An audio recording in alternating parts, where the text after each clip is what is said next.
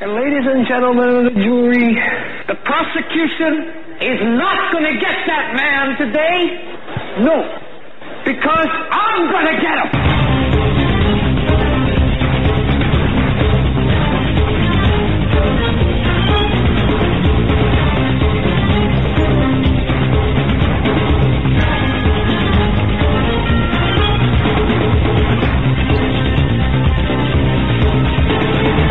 Ladies and gentlemen, to this episode of the Hagman and Hagman Report coming to you live from radio and television studios in beautiful northwest Pennsylvania, where we broadcast live each and every weeknight from 7 to 10 p.m. Eastern Time, right here on the Global Star Radio Network. Folks, you can go to hagmanandhagman.com for all venues uh, to, to, to take your pick of broadcasting venues. There we've got uh, several. Our home base here is on the Global Star Radio Network, and of course we simulcast as well on BTR, Blog Talk Radio, and of course on YouTube Live. And pay attention, ladies and gentlemen, to YouTube Live because, uh, and, just go to hagmanandhagman.com and, and watch the video because tonight we are going to show the trailer from True Legends, The Unholy Sea. And if you haven't, folks, if you have not gotten yourself a copy of that or access that via the internet, uh, do so because it is telling, revealing, and companion to that, of course, Steve Quayle's books that include Genesis Six Giants and uh, uh, Little Creatures and, and, many, many. So, folks, pay attention tonight because I, I uh, um, just very briefly looking at this, looking at this situation, looking at the the, the past, the antiquities that are being discovered, and the spin that is associated with them is really the key to understanding not just the past, but the future events as they unfold. Here to talk about that are two distinguished, in my view, distinguished people. One, of course, Steve Quayle from stevequayle.com, and then Tim Alberino, folks, uh, Genesis 6 Giants, uh, True Legends, Mr. Alberino is a legend in and of himself, or by himself, or himself. I shouldn't say you know, himself. He's a legend, in in my view, anyway. And you know the headlines of Steve Quayle, the headlines and the research findings of Timothy Alberino, will go down in history as the foremost, in my view, anyway, the foremost uh, significant findings that will not just map out the past, but give a glimpse into the future. Joey, I'm going to toss it to you. You can bring them on. By, by the way, um, portions of tonight's programs, portions of tonight's program. I'm putting the S's in the wrong spot tonight. Portions of tonight's program brought to you by Minuteman Rocket Stove. It's a perfect survival cooking stove for your family in the times in, in the times of need.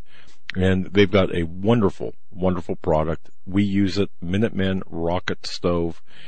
Visit their website for the rocket stoves as well as the fire starters, intense fire starters. MinutemanStove.com. Joe, I'm going to kick it over to you so I don't uh, mess up the English language anymore.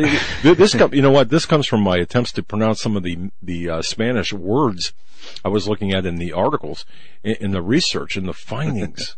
and, and, I'm I'm trying to I'm I'm, st- I'm I'm actually you know having a phonics lesson in my office. But go ahead. Yeah, we got a great show for you tonight, and just a quick, a couple quick announcements. Uh, this week we have a, a great lineup um, lined up for you. Tomorrow, Sheila Zilinsky's going to come on to talk about her new book. We're also going to have an in-studio guest this Friday. Yes, Mr. Jack Cashill, author of TWA Flight 800. We were at a picnic of his yesterday, a great event, and we want to thank him for that. With that, we're going to bring on Mr. Steve Quayle and Timothy Alberino. Steve, welcome to the Hagman and Hagman Report. Well, thank you, and it's a delight to be on with you tonight, Doug, Joe, and everyone listening. I think you're going to find tonight's a very important and dramatic turnaround in the information that's now flowing. Uh, as you know, Tim Alberino uh, wrote the pretty much the script for our latest True Legends, The Unholy Sea, and lo and behold, within probably one week, Doug, of uh, probably, well, I'd say this, within one week, the world's largest pyramid in the world was found in, hidden inside a mountain in Mexico that the uh, they're claiming the early settlers built a church on top of a hill, not knowing that the Great Pyramid of Cholula lay beneath. Now that's BS. Okay, uh, the the bottom line is is that from the beginning of the Spanish conquistadors uh, pillaging plundering of the Americas, South America, Latin America, all over the country. They have basically put their churches on every high point in the city to show the conquest of the Catholic faith over the pagan religions. Now, when Tim and I first started talking about this, eh, we basically encountered a lot of people poo-pooing us. But I think it's neat because we can make statements and then God gives us the exclamation point. And judging from the response we've been getting on the unholy see from all over the world, uh, people are saying it puts so many of the pieces together. Now, I find it interesting that this didn't happen two years ago, three years ago, or four years ago, but by the grace of God, His love for His creation, He wants people to know the truth. And by the way, I think God's uh, uh, doing a great job of no longer allowing um, uh, aberrations of specific do- denominations to obscure the Word of God. I, I say that in the context of there's nothing that's hidden that won't be revealed and made known. So uh, we're going to talk tonight about some of the amazing things, but one of the most amazing things is, and I'm going to turn right over to you, Tim, uh, that is happening in our world is all of the plausible and the former and formal denials of alien life, of planetary uh, planets that can host human life. Everything that's out there now is coming to the forefront, and I believe, and Tim will share in detail, that we're on the verge of. Uh, right now, we may be uh, just watching the beginnings of uh, uh, the announcement that the aliens are here and that they created us. They'll move it from the aliens are there to the aliens came came here and pretty much to fit in with their total, total unveiling.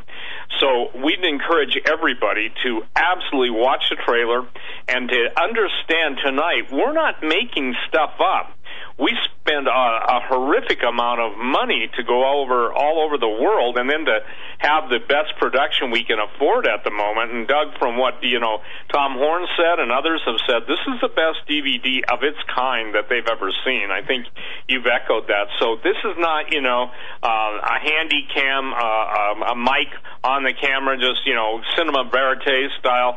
This is a production that basically weaves the central theme of history that the fallen angels gave to mankind. Uh, their technology, their understanding of science, and through that arcane, hidden, or occult understanding, as people serve them has come about this what I would call technologically decadent period of uh, techno serfdom. Those are words I coined years ago that are coming into full fruition.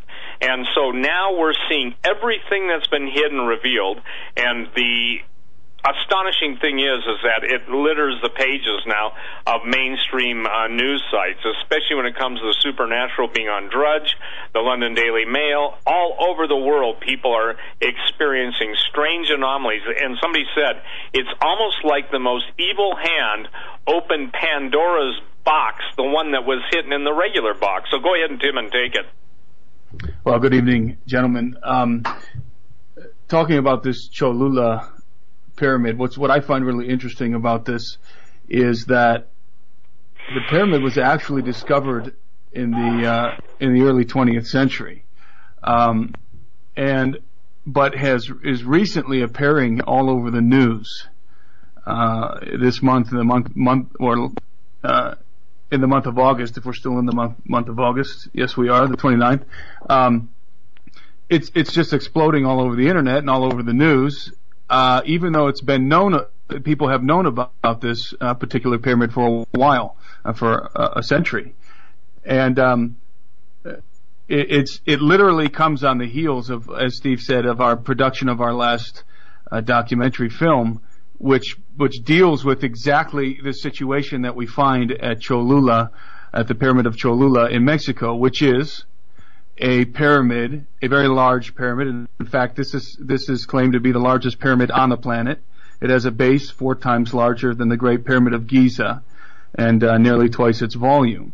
But perched on top of the pyramid is a Catholic church, uh, which uh, in the in the unholy see uh, we we detail why it is that the Catholic Church, in many cases, uh, will place uh, a cathedral or a monastery or some other kind of religious building on site where these ancient structures are found and literally on top of them, uh, uh, sometimes as in the case of Cholula.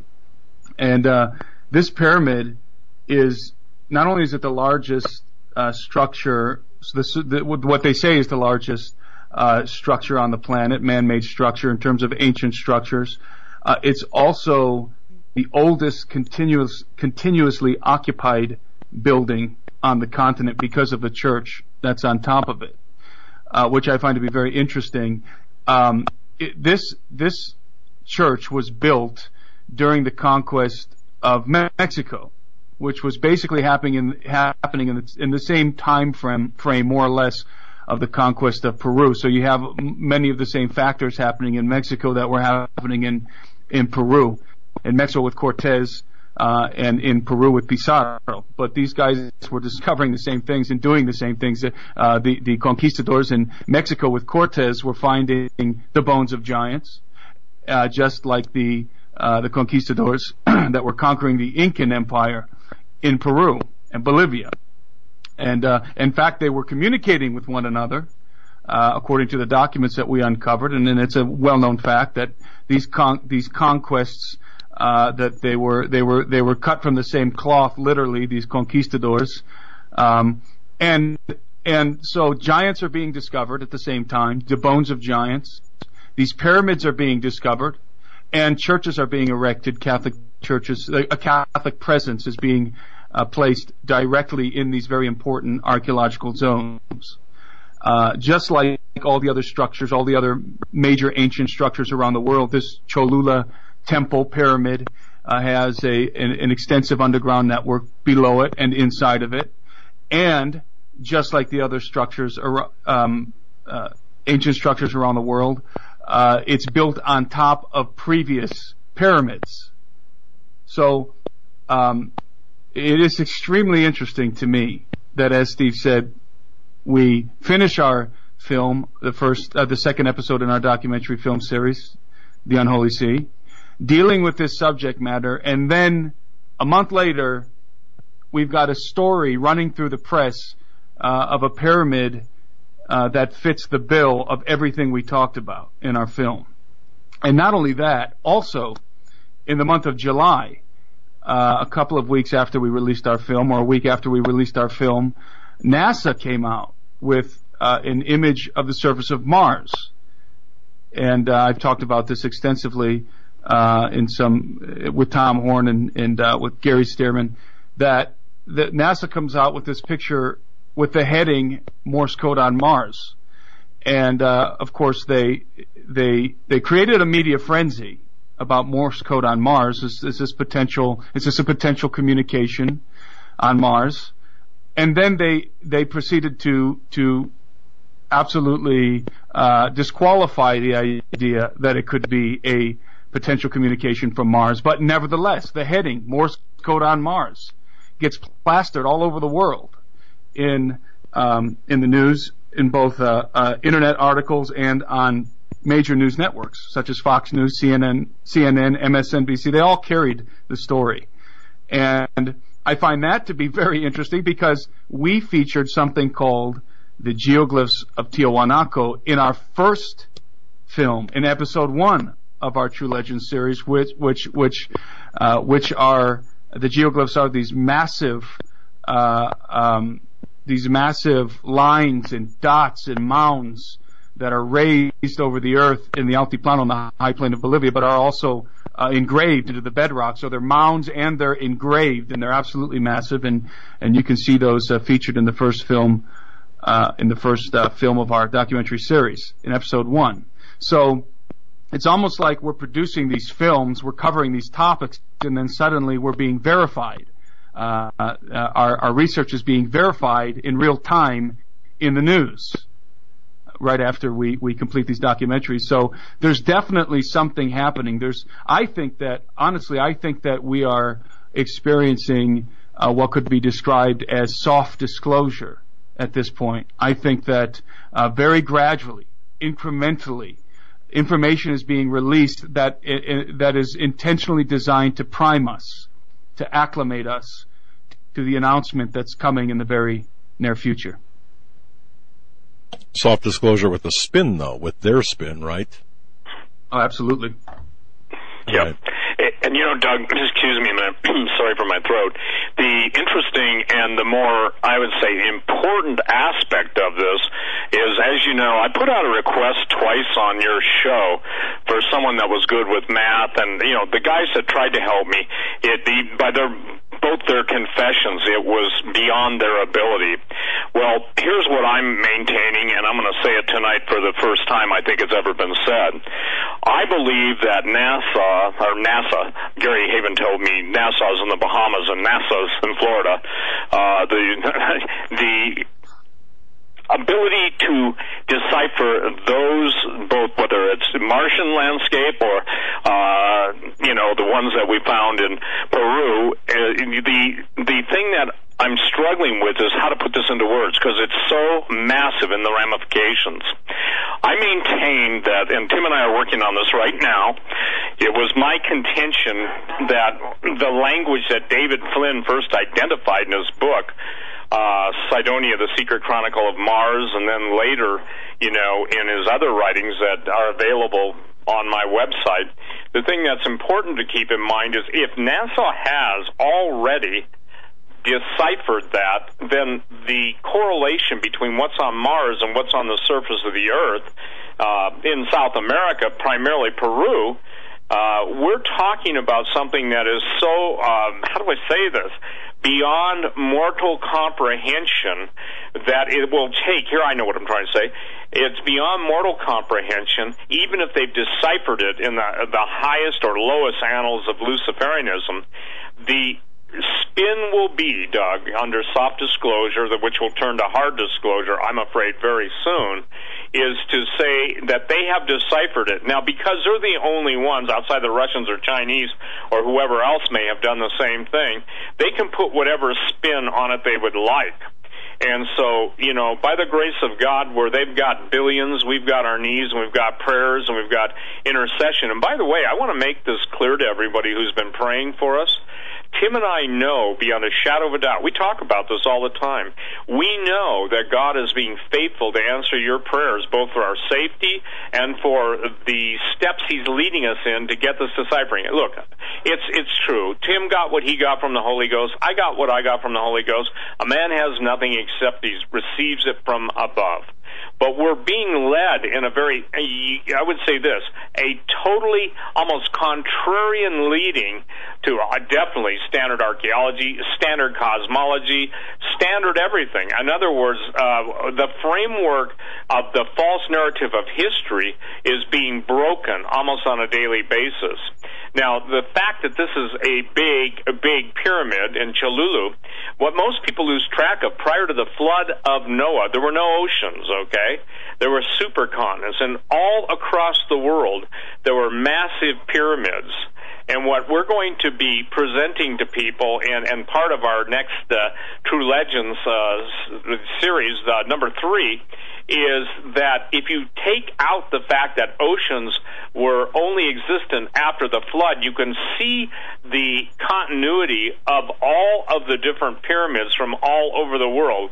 In essence, just as in Babylon, they were seeking to have a uh, standard language, which, by the way, they're going to achieve very soon, and uh, through universal translation, instantaneous translation understanding, that which the plains of Shinar failed in, uh, the mad Illuminists will succeed in. But that's another uh, story another time. So as we're researching this, what's fascinating is that, you know, uh, 120 million years ago, there was called the Map of the Creator. I've made that, a mention of that before. Uh, it's done on a scale that's pretty interesting, whereas one inch equals 1.1 kilometer, but it directly matches specific areas of the Ural Mountains. If the flood, and we believe obviously the book of Enoch teaches that the fallen angels knew the flood was coming to destroy their progeny. So they wrote in the mountains, they wrote in the sand, they wrote in the land, and they wrote in the stars exactly their testimony of who they are. In essence, they wrote their uh, will and testament to their uh, children uh, produced by you know supernatural uh, relationships between fallen angels and earth women. I want to remind everybody when you're talking about the supernatural, gravity does not apply in the sense you understand it. Physics do not apply in the sense you've been taught it, and your understanding needs to be in a different realm. I have to say this every time I go on your show because I'll get emails. Don't send them. Don't waste your breath, ladies and gentlemen. Jesus said in heaven they are neither given nor taken in marriage, but are as the angels when confronted by the Pharisees. But we're not talking about heavenly angels. We're talking about fallen angels. And what's becoming more apparent daily is, is that dead things from under the earth are moved at thy coming. Now, I want to share something, Tim. I'll give it right back to you. I, I've, I've been receiving a couple of things from Glynda Lomax. I guess her name is Glinda Laukas now or something. Wings of Prophecy. I'm sorry, Glinda, if I mispronounce your name. But Doug, this is echoing what Tim and I are, are finding out. The more we go investigating, the more we are seeing the, the gates of hell and the locals or people who are talking to us, contacting us, talking about such amazing supernatural events happening today, not yesterday, not 10,000 years ago or 10 million years ago. Now, I want to read this because this is this is something that's very fascinating, very pertinent to what Tim and I are talking about tonight. In the world around us, you in times to come, my people, will see the invisible realm. For those of you who do not see now, this will be frightening, but it is for your good that I, this is God speaking, I shall open your eyes then. Otherwise, would the deception be so great, none of my people would survive at all. The creatures you shall see then are from the pits of hell, where the enemy of your soul reigns. They will attempt to terrify you, but I command you now, fear not. Do not give place to the enemy in this way. You shall fear the Lord your God only, and him only shall you serve. Remember then that the t- excuse me, remember when that time arrives that what you are seeing is not anything new, but things that are very ancient. They have always been around you, but you have not always needed to know this was so. In that time, it will be necessary for you to live without being deceived by those who are wolves in sheep's clothing. Fear not only, believe in me, I am well able to protect you. Now, that was number one. Number two came today. Once dead, and this is where it gets exactly into what uh, the Lord is leading to us, uh, Tim and I, and Genesis 6 Productions. My children, in the end, things which were once dead shall live again. I do not wish uh, for this to terrify you, but it has been foretold in my word. In the end, there shall be only chaos and death and destruction shall reign all around you. This has been the enemy's intent all along, and his desire is getting you into sin that you would destroy your own souls and lead those around you into temptation. He is coming to destroy in the earth, and there shall indeed be much destruction. But in the end, my Father shall prevent him from destroying all. I tell you this that you may know it before it happens. Fear not. The things were presenting to people through true legends and through the myths associated with them and through the archaeological and the ancient architecture are at this point in history. And I want to remind everybody the dead, once dead, that word comes from Rapha from which derives the word Rephaim. Rephaim is the giants. Nephilim are the fallen angel, even though twice in the Old Testament it is translated giant. It should more correctly state those who descend uh, from the fallen ones. So you've got Genesis chapter 6, obviously the name of our production company, and you have Numbers 1333 there seems to be a lapse in ability for people to understand that Satan just didn't do this once, trying to genetically destroy the human race, but he did it twice, both before and after the flood. And now he's doing it a third time throughout the secret and arcane laboratories throughout the world. So basically, uh, we're now seeing, if you will, the unveiling of all things. And years ago, Doug, and I don't have a copy, I'm sorry, but I gave a prophecy, I think 15 years ago, that the unseen world would become visible, that the things of men's nightmares that only terrified them in their dreams will now terrify them in their lives. And, you know, it went on, and, and forgive me, but those are the only two things I can remember from 15 years ago we're at this point now in history where those things that we're taking people through true legends are, I believe, the antidote for fear that is soon to overcome the whole earth. And when people are afraid and somebody comes as a celestial savior, not Jesus Christ, they're going to buy the lie and end up in eternity without Jesus. So that's why what we do, uh, that's why we do what we do. Uh, Tim, go ahead. Um, I think it's, uh, it's interesting also how uh, the internet has uh, accelerated. Uh, I think it's accelerated some of the some of the plans of, of the Luciferian elite because uh, people are able to uh, share knowledge and are able to obviously, for example, a wider range of people are able to hear us tonight. Uh, and and access our the films that we make and the videos that we produce and and the books that Steve writes and and so knowledge is increasing and so rather than trying to put a lid on it, I think what, uh, what we're seeing is an acceleration of the plan. Uh, they're trying to stay ahead of it. And when I say they, I mean the, the, the, the priests of power, the Luciferian elite, uh, the controllers of society and of ancient history, the knowledge of ancient history. Uh, and I think that before long, it's, it's only a matter of time before uh, the revelation happens, before it occurs uh, to people that many of the very large pyramidal mountains around them are actually structures, are actually uh, man-made structures. I don't think they're necessarily Tim, man-made. Hold that yes? thought, uh, Mr. Alberino. We are coming up against the top of the hour break. Uh, bottom of the hour break. When we come back, we're going to hit right on that subject of these man-made pyramids built around mountains. Folks, you're listening to Steve Quayle, Tim Alberino on the Hagman and Hagman Report. Stay with us.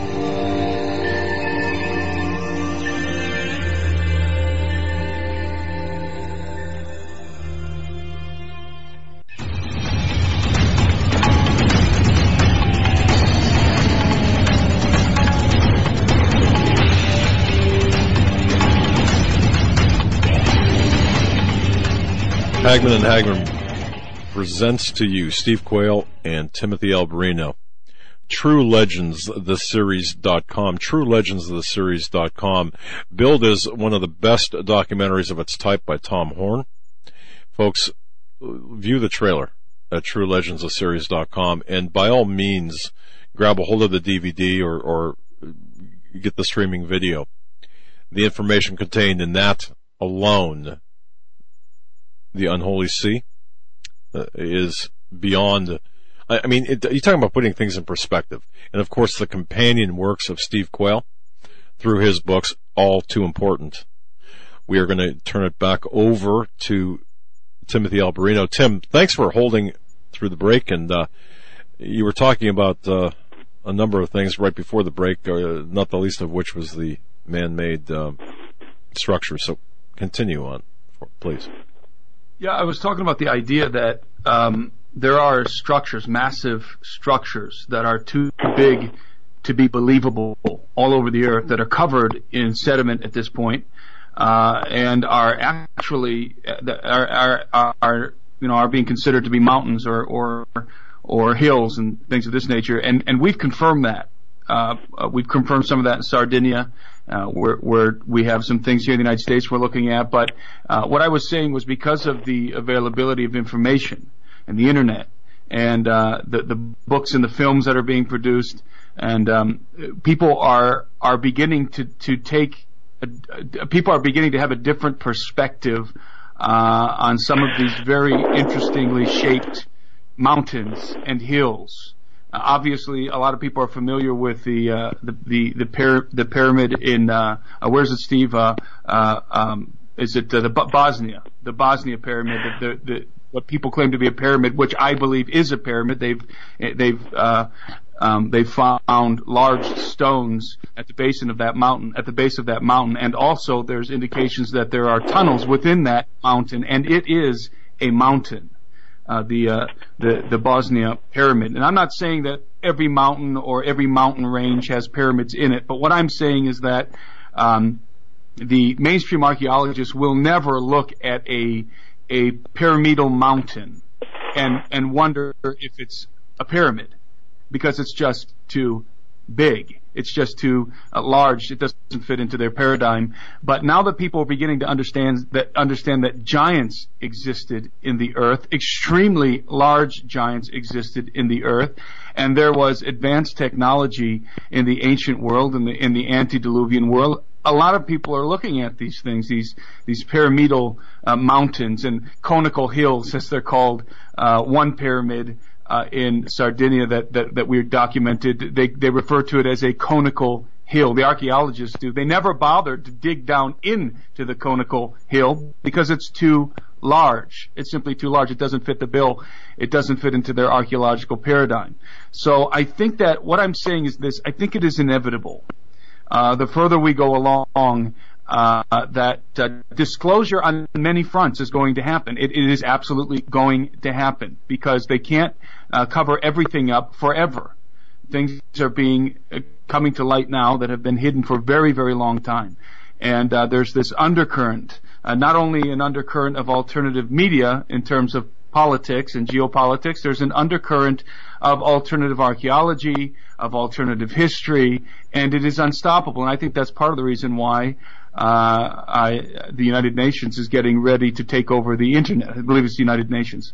Um, is to control some of this, to try and control some of this. But the best that they can do at this point is to try and get out in front and to try and get out in front of a lot of this kind of stuff and and to control the process of disclosure and make sure that it is oriented, just like you said earlier, Doug, make sure that the narrative is oriented towards their message. And their message is, is, is an affront to the gospel ultimately. And make no mistake, the idea of aliens, uh, the idea of, of alien disclosure is absolutely and directly linked to the disclosure of the megaliths and, and the ancient stuff, the antediluvian stuff, as we, uh, I believe, as we prove in our in our film, The Unholy Sea. Doug, I think the point has to be made too that I just put up on my website. I put up researchers find the story of the 120 million year old map. But Tim, one of the things in that article, just to refresh uh, you don't know your memory and then tie it into uh, Sardinia with this uh, this that the map of the Creator, 120 million years old. I'm reading. The third personal layer has several millimeters, according to scholars, that might have been placed in order to create diffuse light to eliminate the stone slab slab, but also to protect the slab from external impact thanks to its calcium porcelain composition. Ladies and gentlemen, I'm telling you that one of the other uh, additional things they need to consider is because of the alternating porcelain layer and the previous second layer of diopside glass, they were able to view this map in 3D. And Tim, I just think that you and I need to uh, basically, you know, believe God, and ladies and gentlemen that are listening, pray for us that will God will give us someone. I know there's a group, I won't say which country, that has done what I, uh, you know, tried to get uh, the other two gentlemen, uh, Kipu, or you know, that's that we were talking about the Incan priest, not language, and then we tied that in with the, some of the wonderful areas of Tiwanaku. But the thing that is critical, will you share what you found? Was it on Sardinia, the quartz-like covering, or was that yeah. Malta? Yep. No, sure that's that, actually multiple that, locations. Idea. Yep. Sure with that. But that's actual multiple locations. We we we've we found that uh, there's this uh, there's this ubiquitous technique of covering the megalithic stones with either some kind of a glossy uh, some kind of a glossy uh, stone or with quartz or with crystals and that's definitely the case in Sardinia. There, there are large, uh, there are large blocks in Sardinia that are covered. The uh, the outer perimeters are covered in quartz, and uh, we were we think and, and we were told that that the quartz at one time, right now it's it's very uh, crystalline and it's um It's fragmented, but at one time it was probably a smooth quartz surface.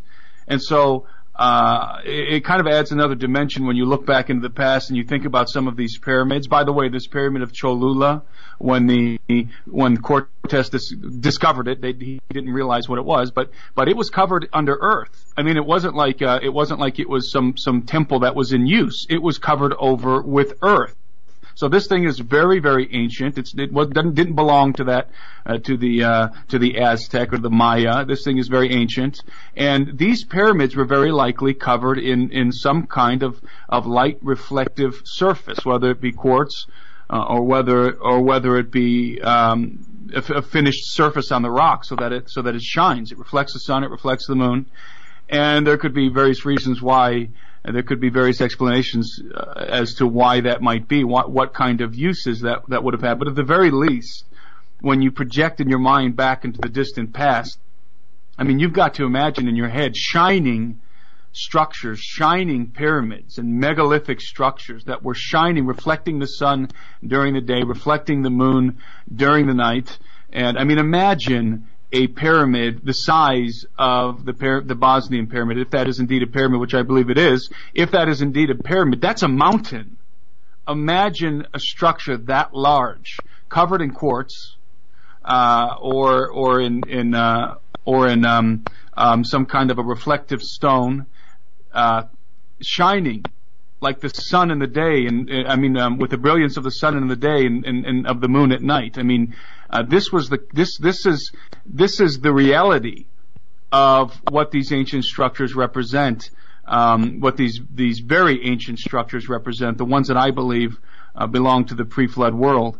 And it's it's it's absolutely amazing because if you look into some of the history, if you look into some of the ancient writings concerning, for example, Atlantis, um, you, will find that they were the cities were described in some cases as shining cities, and so uh, there is this. Uh, I think there's an element of truth to that. Certainly, we've discovered uh, some some proof that that may in fact have been true. Again, with the quartz in Sardinia, with the um, uh, with the I'm trying to remember the word uh, for the shiny surfaces of the stones in uh, in um, in in Tiwanaku and in in some places in in Peru. And and everybody knows that the Great Pyramid, for example, uh, when in, in Egypt, the Great Pyramids at Giza were, were did not look like they look now, where they look like sort of steps of stones. They were covered over in slabs of some stone uh, that that I can't remember which, what kind of stone exactly, but there was a stone that sh- that a, sort of a granite or something that that was uh, reflective of the sun, and so um, a lot of the a lot of what we're discovering, a lot of what people are discovering all over the earth and rediscovering in terms of this pyramid in Cholula, it's the same stuff. It's the same kind of ideas. You have the, the presence of the Catholic Church. You have underground structures beneath them. A lot of these structures actually have tunnels and stuff that are built into them that we know about, but also beneath them there are large compartments and chambers and and uh, and tunnels. And it's our contention, and we make this contention in, in our last film, that these tunnels are connected. That is a worldwide network an underground highway uh, that's uh, that basically is running through the earth, all over the earth, and that this and that even to this day, as we're building modern day deep underground military bases, we're utilizing some of the ancient structures that are below the surface of the earth, and probably encountering some of the ancient entities that still inhabit those subterranean structures. And this is really important, Doug, because what Tim just brought up, the ancient tunnel system, if you will, the superhighways of uh, the fallen angels, remember, they thought and they built to escape the great flood. Again, we're talking about fallen angel technology, understanding, and wisdom. Now, uh, Tim, I, I, just want to quote this because it, it's what you just stated. Uh, in Bus, I think it's called Busegi, Romania, the underground uh, Um, bases are there in the tunnels, okay? These tunnels go from Romania to the Himalayas towards the Giza Plateau, and a, another tunnel leads to the inner Earth. Now, ladies and gentlemen, this sounds like really wild stuff because now, why would we be talking about this? How does it relate to the Bible, and why is it important to salvation? Because I believe surely the Lord God will do nothing except He reveals His secrets to His servants, the prophets. I mean that in the context of the testimony of Jesus as a spirit of prophecy. God said, and Amos said, his people are destroyed for lack of knowledge, not because he doesn't give it to them, but because they don't pay attention to it. So when the militaries of the world uh, built their secret underground structures in contemporary times, all they had to do was basically attenuate many of these underground tunnel systems, which, by the way, go into the oceans. They go all over the world. So, you know, the Romanian situation is unusual and I don't know the name of the building. If somebody wants to email it to me, it's the Romanian, if you will, their Capitol building, but it's considered one of the largest buildings, and it's contemporary, you know, relatively contemporary, ever built. But what it sits on, and you're going to love this, everyone, it sits on the same type of a tunnel structure that Tim uncovered uh, through, uh, you know, the different interviews and talking to the different people when he was in Cusco, Peru. It sits on top of all this uh, ancient tunnel system, and that, well, when his name uh, Ceausescu, they always had their plan to escape the United States government paid them huge money to keep it quiet, even while they were officially our Cold War enemies. And what you'll find is Egypt's uh, uh, and other nations that were getting huge amounts of money were always being paid basically to keep their mouths shut about all the ancient technology, all the ancient uh, tunnel systems, all the ancient structures. But now, going back to what we said, Tim's just talking about Sardinia and the different coloring, uh, excuse me, the coatings uh, on the stones there. Imagine, if you will, a world without without oceans. And imagine that the pyramids lined the surface of the earth at ley line intersections. And imagine that they were during the day giant beacons so you could go from point A to point B. Then imagine that they effectuated the uh, uh, ability to even travel by night because of the storage capacity of some of the capacitors that have been found. Doug, I sent to you uh, some amazing uh, photographs courtesy of Robert Shrewsbury of a plutonium tablet in a boron tube uh, that's about just based on the half life of the plutonium, and it was found in the tomb of a giant, four to six thousand years old. Okay, we're talking plutonium boron. Those of you that don't know what that is, go look it up. It's in, used in the uh, you know the the world of nuclear reactors, but primarily atomic bombs. So also the information that we've been turning up from all over the world is, is that it's not just the Baghdad battery, but they had, the ancients had such sophisticated knowledge of power. We're not talking about seashells chipping away at rocks, building the Aztec Empire, the Incan Empire, the Mayan Empire. There is no case where those in, in those uh, uh, civilizations ever claimed to be the builders, but they claimed it was the giants that came from the east. And I'm uh, put up on my website too, ladies and gentlemen, the fawn hoofed eh, mummy that was found in the United States by miners. In other words, it had the feet of a fawn, if you will, almost like a uh, Bacchus style creature, and red hair. So it's important to understand that that the headlines. Who would have ever thought, Doug, Joe, Tim, that Matt Drudge would be carrying stories about about uh, exorcism, about devils, the front page Satanism, and maybe in the next hour we'll explain something those who have had what knowledge is available, and whether they have access to the total Hall of Records, the ancient Hall of Records, you know, the emerald uh, tablets of of Tot, T O T H. The the thing that's critical to understand is is that whether you believe it or not, the coming deception is so great that Jesus said it. If if the days if he didn't shorten them, there'd be no flesh left alive. We talk about the Zika virus, rightly so. We talk about all the different diseases breaking out. We talk about the chemtrail spraying. Uh, in the third hour, Tim's going to have to leave because he's kind of under the weather. And if, Tim, if you want to. You know, if you if you can make it through, make it through. If not, do, you know, just call it uh, quits. Thank you for coming on. Not feeling well, but ladies and gentlemen, what we're giving you, we're giving you the equivalent of the Rosetta Stone to understand ancient history. The greatest cover up in history is a cover up of history. So the thing that is critical is that as you begin to put these pieces together, everything makes sense. Every announcement from NASA, every announcement from uh, the European Space Agency, JPL, Jet Propulsion Laboratory, Jet Propulsion Laboratory, which, by the way, was absolutely steeped in the occult. Jack Parsons, Aleister Crowley, uh, the whole world of uh, manipulated uh, uh, astronomical. Um, what would you say? The story they tell now is far different from even that which the ancients told. And by the way, the Bible talks about the stones crying out.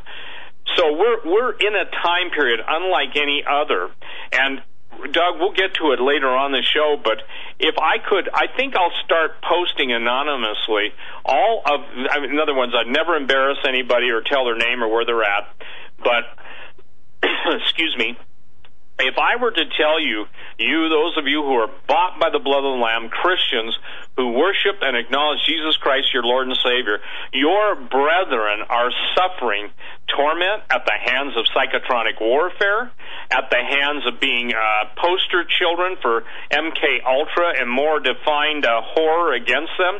Uh, we're, we're talking about stuff that they won't acknowledge publicly but they're doing privately to the detriment of everything. And by the way, it's like it's again. Uh, it's so important that you understand the lateness of the hour and and it was Orwell that said they who control the past you know determine the future or they can write the history of the future but what we're trying to tell you is is that future has already been written in stones and it's God's choice of timing to release it and I would say this from what I've been able to understand in 44 years of uh, of walking, stumbling, falling, and being lifted up by Jesus, uh, we're right there. We're right at the threshold, and there will be a point where soft ex- soft disclosure turns to immediate disclosure. Go ahead, Tim. Yeah, I agree, and uh, it's interesting to me that we're living in the information age, and and yet the powers that be are doing everything that they can to make people dumber and those two things are related. There's more information available to us now. Uh, I mean, the, the collective the, the, collective knowledge of, of mankind is on your cell phone, and but at the same time, there there is a there is a campaign to dumb the human race down to such an extent that even though, and we're already seeing this happen, even though uh, the information is there and so much of this is right in plain view, people don't have the capacity to process it anymore. And it's a, it's a chemical attack and it's, uh, it's different kinds of psyops that are launched to, to cause us to doubt uh, everything but the mainstream narrative.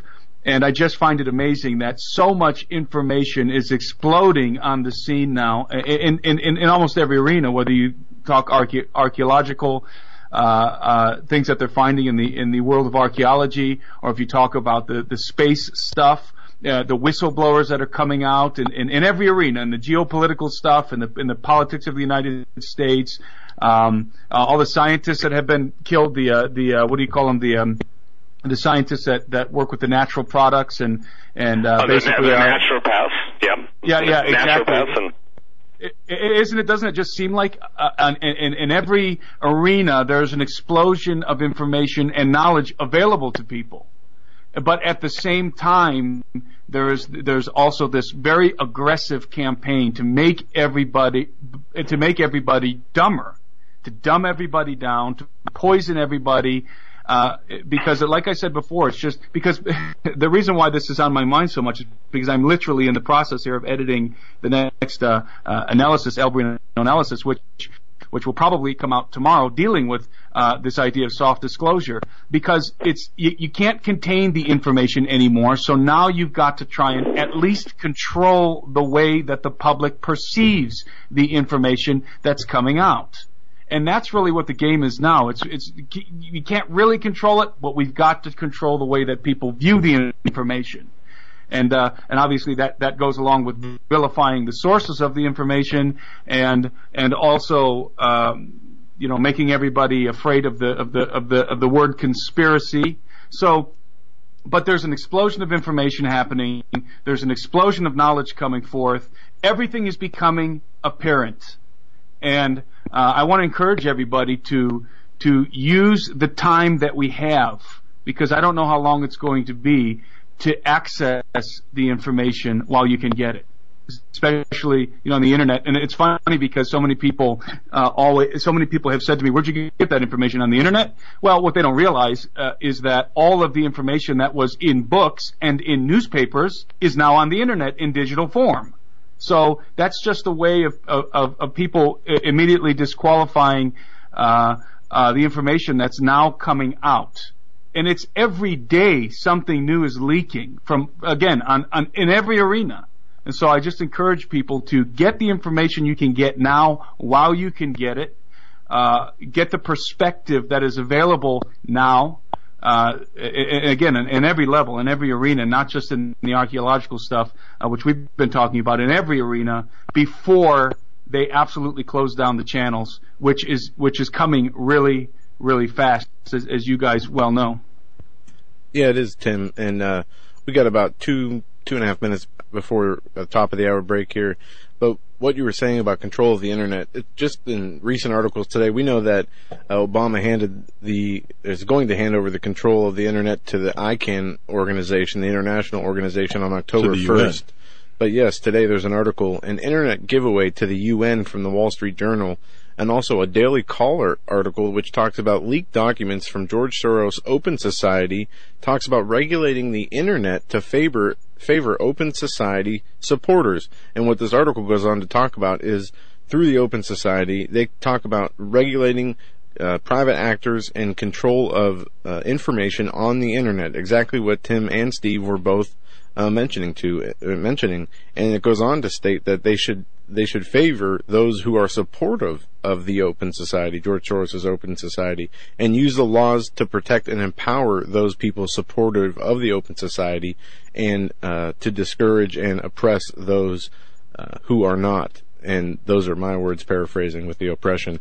But it will be total censorship and uh, a complete lack of freedom in the, with the future of information and ideas if George Soros has his way and the UN has its way with controlling the internet.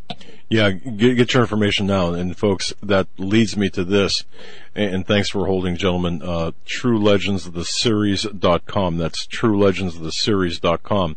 Folks, we really need to, to get this information out. Now, now, Steve, um, in, in the minute before here, um, you're working on a third part of the series, obviously, right now, correct? Yes, we are, and I'll, I'll withhold. Let me say this: if you think two was good, if you think it blew your mind, three will be, uh, by the grace of God, the I don't know how to say it. It won't be the icing on the cake, but it will probably be the whole recipe, and you'll want to eat the page that the recipe is written on. Here's here's the, the good time, Doug. We can't go on the next full scale expedition and get done. Uh, you know, we're not begging for money. We're just asking you to buy the DVD. We promise you'll be mind blowing. We've gotten now reports from 75 nations of the world uh, that they love it. You've heard some of the praise from even fellow uh, filmmakers. I've had a couple guys who are pro Hollywood guys say that's as good as anything they've ever seen. We're not bragging. We're just saying this. God is absolutely moving through this. I'm not just claiming that. I'm telling you that. That's the feedback I get continually. So you can basically, uh, TrueLegendsOfSeries.com or you go on my website, SteveQuayle.com, click on the books link and order it. And, and Doug, it's critical that people understand they are running out of time. When they close the internet down, this type of information will virtually disappear overnight. Amen, brother. Folks, Steve Quayle, our guest Steve Quayle and Timothy Alberino. Genesis 6 Giants, the book, uh, uh, Little Creatures, and of course, True Legends, the series.com. Stay right where you're at.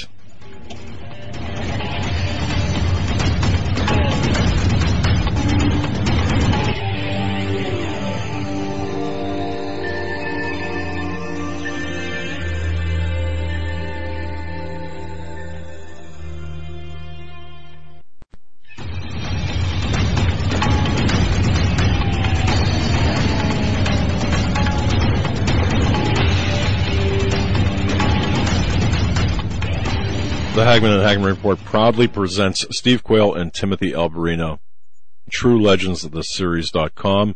We're talking about, and stevequayle.com, and we're talking about the, uh, the, the recent findings, the things that are being made public right now on the landscape, on the, uh, within the media that, folks, Steve Quayle had these headlines, had these, presented this information years, decades ago and people laughed. Now, no one's laughing as they see the same information spl- splashed across the Daily Mail website and other websites as well, other news organizations and outlets. Uh, we're so so pleased to have with us Steve Quayle and Timothy Alberino. Steve, go ahead. I'm going to kick it off to you.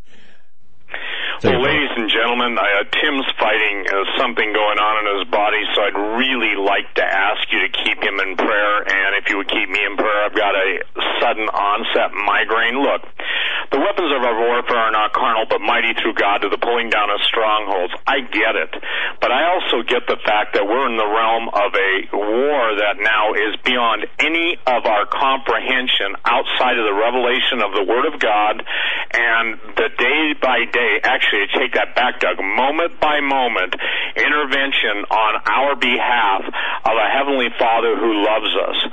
And so, uh, Tim, did you sign off yet? I think he did. Do you yeah, have him on uh, Skype? Steve, yeah. No, I, yeah. I, I, I don't. Well, we can't tell, but uh, okay. I don't think. Well, he, he's very, very sick, and you know, please keep him in your prayers. Look, here's the deal. You pay a price for doing this, and obviously he almost paid with his life once, you know, and his family's. And, and I, Doug, I gotta be honest, you know, there are some wonderful people. I just want to acknowledge people by their only first names. If it hadn't been for Cam and Jan, they're the, the lovely couple that launched us, you know, helped us make the first episode. And then God bless, uh, you know, uh, Gary Haven. I doubt he wouldn't mind me saying it, you know, helped us with the second episode, and my son-in-law.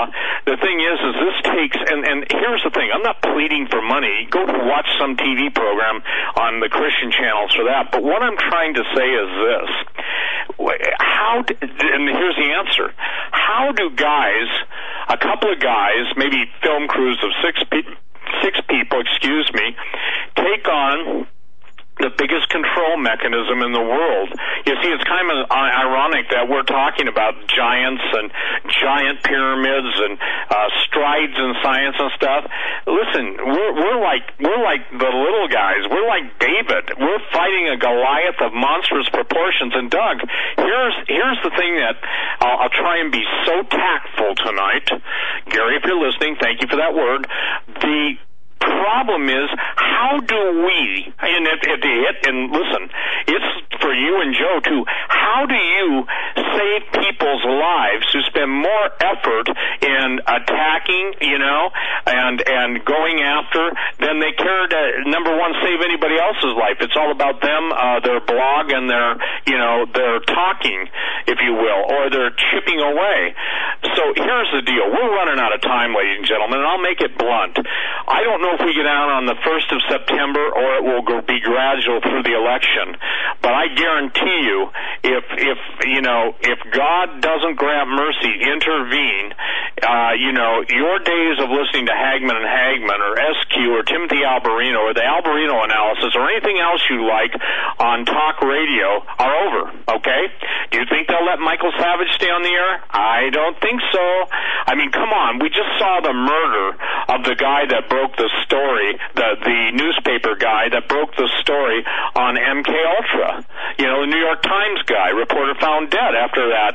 Uh, I forget his name, but it happened February 24th, 2016, and uh, you know, she was she was in the Dominican Republic, the DR. Her name was Sarah Kershaw, and she was found asphyxiated due to strangulation. I'm surprised they didn't say she choked herself to death.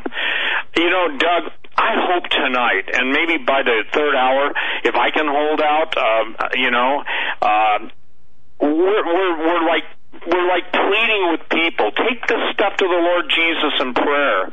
I don't know Glynda uh, Lomax, former Lomax, now Laucus or whatever, Lucas Laucus. And again, I'm, I should just give it up on her name. But Wings of Prophecy, because it, I, I don't talk to her at all. I have nothing to do with her. Not that I wouldn't, but I just don't. So when I see, you know, 15 year old ago, 15 years ago words that I gave on your show uh, you know, about the creatures of nightmares coming out.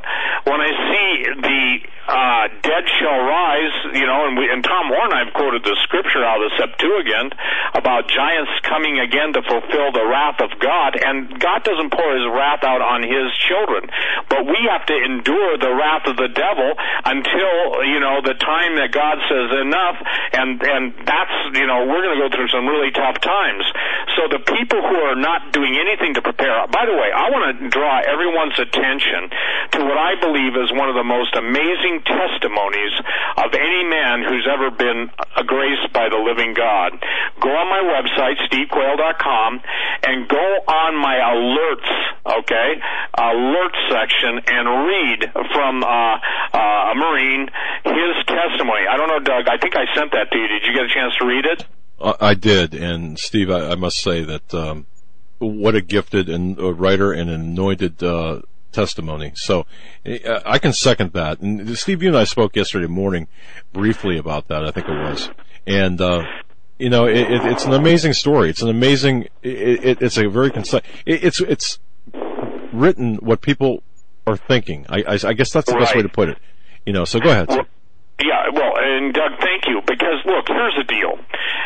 I, I'm serious when I say this. I don't know what tomorrow brings. I know what happens in the world as much as God's revealed it. But I'll tell you this, the night times for God's people are becoming very difficult. The presence of evil is astounding. I get people say, you know, nothing's bothering me, and with the attitude they uh, portray, I'm not talking about warriors in the Holy Ghost. I'm talking about snobs in their own self-righteousness, okay? I get, uh, you know, I'm, I'm, I'm going to do it if God allows me, maybe He won't, but I'm going to start putting up the snobs are us part of my site, okay? These are people that could care less about anybody else but themselves, okay? And so I, I'm just to the point of, of almost, um, how do I say this? Uh, exhaustion in trying to get people to do something to operate in their own uh, self-interest, which is come to Jesus. Okay, it's get right with Jesus. It's pour out your sin before Jesus. It's it's do everything. Look, I want to. May I take this time to read this testimony? I'm going where the yes, Lord please. is leading me. You know, yes. I mean, I, I, I you know, I, I feel constrained in my spirit to go here. So I want everybody to listen to this uh, amazing testimony. I said, amazing testimony of a former pagan who met Jesus through his three-year-old simple question. His three-year-old, his three-year-old daughter's simple question: Daddy, why are you going to hell? Now that'll get your attention. Listen to this, because some people will not be able to see this, especially people who are around the world listening to shortwave, satellite, etc., etc. I was a former pagan of Odinism, the worship of Nordic gods. I was ungodly in all matters. I lived a sinner's life and had no care for the consequences that it brought. My dear wife had been trying to convert me to Christianity for at least five years, and I reluctantly denied her request. One night, while my wife, my daughters, and I were driving back home from the grocery store, my oldest daughter, who was three years old at the time, asked me, Daddy, why are you going to hell?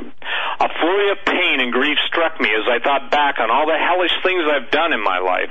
My wife saw my torment and turned and told our daughter to not talk like that to her daddy. My wife could see that I was physically upset by this. Again, a flurry of emotion that I had ever I have rarely felt. I was overwhelmed by grief and I was scared for the first time. I was scared. My daughter then told me, "Daddy, this this little girl should be in a pulpit. Daddy, you know we have a choice. We all have a choice. I broke down crying because I was struck by God and he used my sweet own baby girl as a lightning bolt. I felt pain and humiliation for uh, for knowing of God and dismissing His love for me. I understand now, as a father who loves his children, what was being asked of me. My father asked his rebellious son to please come back to him, turn from my wicked ways and repent. That weekend, I gave my life to Jesus, and I'll never uh, turn back on him. After I surrendered myself to God, I was given a vision of the future and of Obama. I had dreams of Jesus and of the end times. I saw giants in the darkness and demons in the shadows. I was shown war and fire in the sky. I was shown civil war, civil war and famine. I was fully open to everything spiritually and even to the extent of my death. But I was not afraid because I had God with me and I knew finally I was on His side. God took away my fears of pain and death and gave me a mission. Protect His sheep. God showed me that a war I'm sorry, that the war of the unnatural and supernatural was coming and that I was to be part of it. God showed me a vision of me fighting beside my son after weeks of prayer last month. God gave my wife and I our son. I got to see his little son and I got to uh, experience the love that this warrior had for his son that they had been believing God for. I was extremely strong. By the way, when he says extremely strong, can you imagine somebody with 24 inch biceps? And not an ounce of fat. That's how strong, that's how big this gentleman is. So we're not talking about any, you know, meow men in this statement. I was extremely strong and fast and competed in powerlifting and strongman competitions.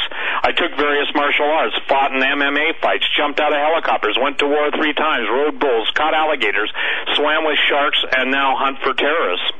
I was a pretty mean guy and I didn't take any crap from anyone. I was a jerk and arrogant and I loved it.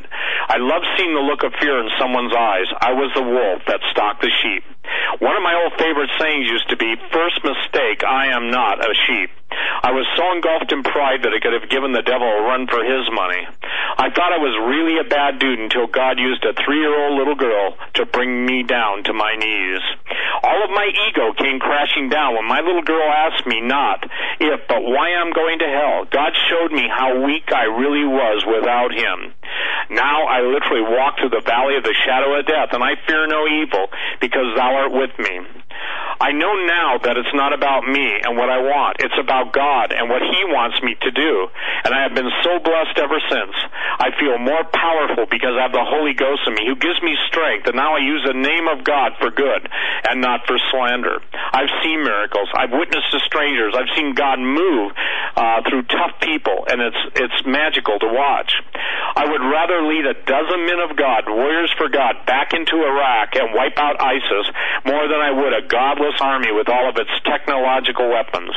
Faith in God is more powerful than any tungsten missile and more reliable than a cruise missile. If you're on the fence about God, then I dare you to test your limits and fast and pray to Him. Forget your false gods and this world spell that is cast upon you. Give yourself to Jesus and let Him heal you. Seek His face because, trust me, God is waiting on you. No matter how bad you think you are, God will forgive you and Jesus loves you. That's probably the most astonishing statement. Now listen to this. I never understood love until God told me that He loved me. I had never understood forgiveness until God forgave me. I never understood sacrifice until I heard what Jesus went through on the cross. I never understood strength until I saw what God can do through me. I never had any real plans for my life until God gave me direction. God ha- God was everything that was missing in my life. Why don't you let God into your life? I would like to now thank God for my family, my oldest daughter, my youngest daughter, I'm not naming their names for obvious reasons, my son. Thank you for God for my children. Thank you God for my wife who's been with, stayed with me through all my journey. She is my guardian angel. And then he goes on to thank you, Doug, me, Tim Alberino, Gary and David Langford, Gary Haven. Thank God for everything you have given back to me and every day you have given me my family and friends. My bio is this. Here's his military bio, ladies and gentlemen. By the way, I know him and I'm telling you this. He is a formidable human being, but when he raises his arms to Jesus and pray, uh, and, and I've watched God touch his life physically, uh, it, it's a, it's a marvel to behold. You say, wow, God, you only do doeth wondrous things. Here's what he says. My mili- my military bio is I was with the 3rd Battalion, 3rd Marines as an 0311 from 2006 to 2010. I was a corporal and took the roles from rifleman, machine gunner, team leader, squad leader, and the occasional platoon sergeant. I was deployed to Iraq twice during 2000 to 2008 and in Fallujah once again in 2009 to Ramadi. He's not a man you should take lightly. Tomorrow, Doug, Joe, and everyone in the listening audience, I'll be posting his probably, and this is Doug, what you read also, his most provocative, well written, most succinct, where we're at in the world. And I'm telling you what, I had to send him email and said, brother, the anointing is all over you. So I would just ask that you would keep uh, DT and his wife and children, three children, in your prayers, because God has got his hand on this man, and he's. Uh, let me say this: he doesn't just BS. He there is no BS in the guy, and he absolutely has a role to play in these end times. So keep him in your prayers.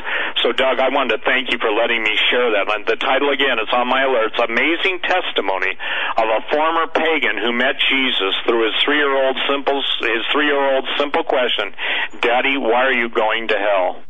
Thank you, my brother, for sending that to me, and I posted it. The time is upon us. Sure, I talk about ancient stuff. I'm I'm, I'm believing God to provide uh, what we need, and I don't know if this next one is the last one, but based on how fast things are coming apart at the seams. Uh, I spent, I don't know, three, four hours on the phone trying to get the different people to interview, uh, meet with them, get them on film as fast as we can. Because you know, Doug, what's interesting? Whether we're in Sardinia, Malta, or any place in the world, uh, the people that have the first eyewitness and uh, hands-on account are all dying off. It's almost like like the disclosure, if you will, is being held off so there can be no challenges. But I'm here to say that God always has a testimony. He always has a ram in the bush. He always has a remnant. And that word remnant, I want everyone to start pondering that, meditating on that. We're told to meditate on the Word of God. A remnant. It's that which remains after everything else is cut away.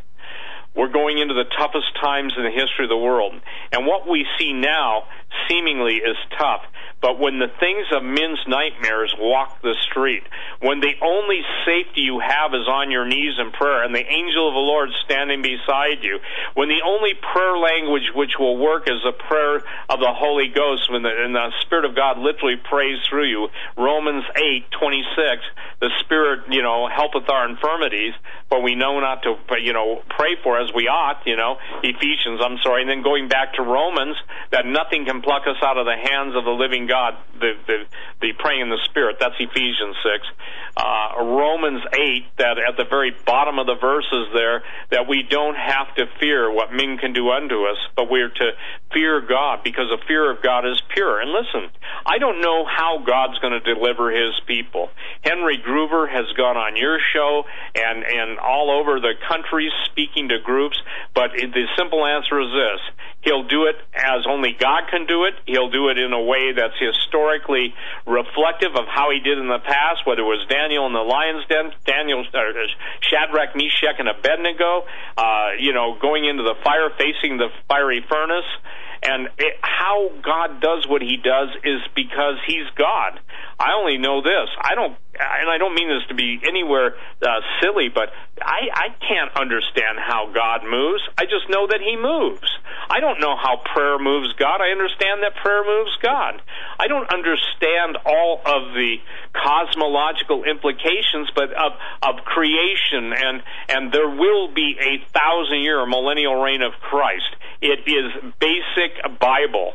Everybody's attacking the Bible through every way, shape, and means. And the reason why Pastor Langford is having such a, a supernatural effect, and those of us who are sticking to the Word of God, is simply this is that because God is jealous over His Word to perform it please, ladies and gentlemen, take this stuff seriously. Take it as seriously seriously as you can, as if your life depends on it and your family's life depends on it. Because I want to get into something that's happening right near now. And Kim, thank you for all your work. Uh, Kim, I call her Earthquake Kim. One of the things I've been warning about for 40 some years, 25 years on talk radio and probably five or seven years as a internet, uh, not an internet, forgive me, a newsletter writer in the old days. The thing that is really troubling to me uh, is the fact that we are facing now the most uh, complex series of events to try and destroy us. And it's in this physical realm using Satan's dupes. It's in the political realm using all of the, I would say, replacement entities that once people thought they were electing to represent them. We're seeing the time that God spoke about the mystery of iniquity Paul warned would come, and that's lawlessness. We're seeing all of the former, uh, if you will, guarantees of our Constitution taken away. We're seeing that laws only apply to little people, the same little people that are openly mocked in the secret uh, recordings or the former recordings of, uh, uh, you know, uh, Jezebel, who's running for president. We're seeing the headlines filled with such profane events, happenings, and disgusting things that is it any wonder that hell says we're here? Doug, when the church lost its power, and everyone listening to this, when they said they could do it without Jesus, that's when everything went down the tubes. The churches that even say that there is no Jesus, there is no Bible, but basically they're just a, if you will, a get together on Sunday and Wednesday, will be damned to the deepest eternal hell. That makes people mad. Who are you to judge? I don't. The Bible says there will be weeping and gnashing of teeth, and the worm dieth not. You can't even talk about hell. Oh, by the way, one guy took me to task today because I put up a RT. He's a pastor. I put up an RT uh, news thing. I think the headline was "What the hell is going on?" And he called it. Uh, and sir, if you're listening, I stand by my statement I sent to you.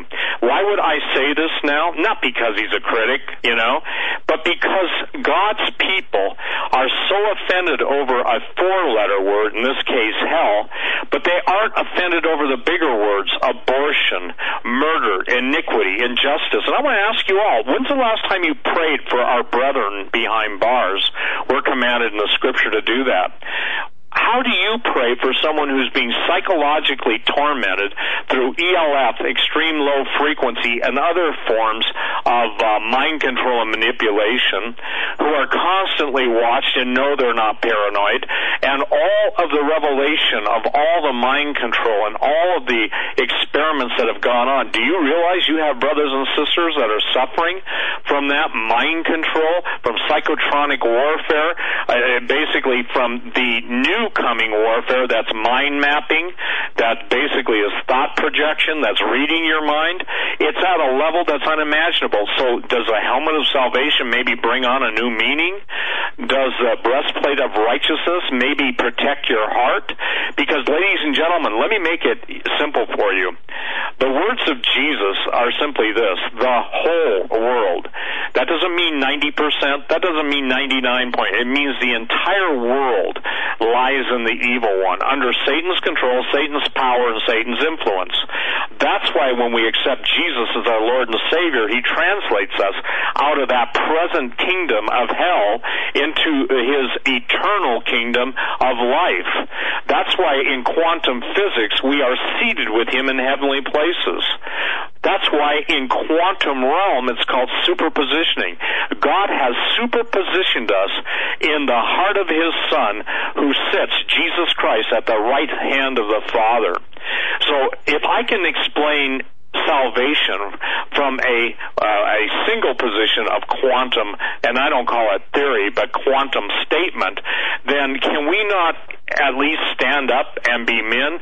When I post what I'm going to post tomorrow for my brother who gave this amazing testimony, I think you're all going to have to have, and I'm talking now primarily to men, I think you're going to have to have a come to Jesus moment of what you really stand for, what you really believe, and what you're willing to uh, go the entire uh, uh, race with. In other words, either uh, you know put up or shut up. You know, uh, we're talking about not being open to just the criticism of uh, foolish people, but we're talking about winning those who are closest to us. Because Doug, you, I, Joe, everybody listening to this broadcast all over the world has to deal with the words of Jesus, where the enemy of man's life will be those of his own household. My brother, who sent his amazing testimony as a former pagan, deals with these issues. And so I'm just, uh, you know, going to post it. But now we're dealing with the fact that all the science fiction movies are coming into play. Now we're dealing with the fact that the people who are actual illuminists and occultists, like H.G. Wells, talking in his movie The Time Machine about the Eloi, which were people that were raised for the Morlocks to eat. In other words, like Morlocks were cannibals. And the Eloi felt like the garden with all the fruit that they could eat and just uh, all of the uh, passions of their flesh and desire could be met there comes a day when the Morlocks show up. Maybe this time it's the Warlocks. But the headlines are already echoing the demonic taste for flesh. I'm sorry. People have got to grow up. People have got to stand up and people have got to speak up and they've got to realize that God has called them so. You know, there's a Bible scripture that my guess is, and only known to God, I better not gamble to guess, but a major percentage of men who call them Christians would never stand the test of let the man whom the Lord Jesus has redeemed say so. Let the man whom the living God has reached into their wretched life, I be one, you were one, Doug, and everyone was one on this planet, some to different degrees, some to lesser degrees. But those who have been forgiven much love much. And the weakness of the Christian testimony is why the uh, Baphomet head is on Drudge. It's the reason why cannibals are on the front page of Drudge. It's a reason why exorcists are on the front page of Drudge. It's a reason why the whole thing, the whole paradigm that you used to believe no longer fits the situation. And Steve, hang on, hang on, brother. Yep. Hang on, brother. Yep. We're at a hard okay. break. Hagman and Hagman, stay right there.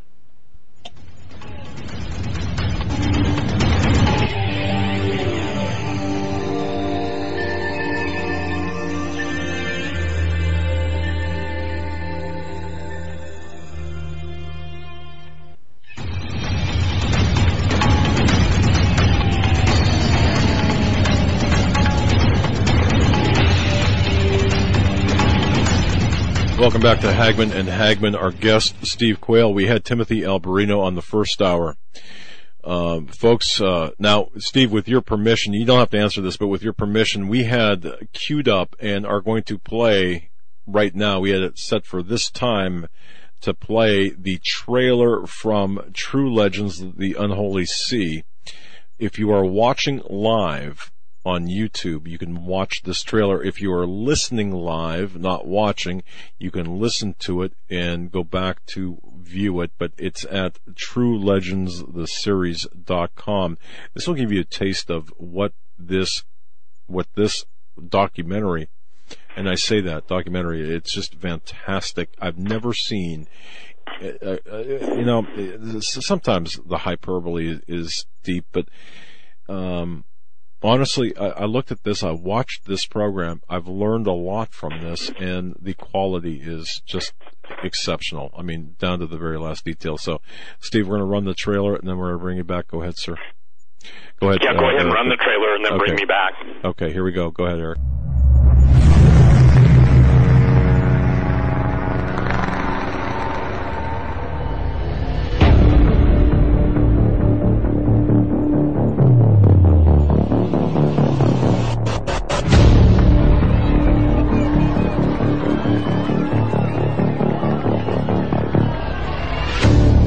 Say this thing had been dead for maybe a day or two. Uh, we estimated his size at approximately 12 to 10 feet tall. The giant killed the first team that they came across. He was extremely big and fast and agile for a guy that size. The popes and the agents of the Holy See have known about the giants for many centuries. And do you believe that they have artifacts from the past that would help explain some of what's going on? Absolutely sure. The Vatican knows all the secrets.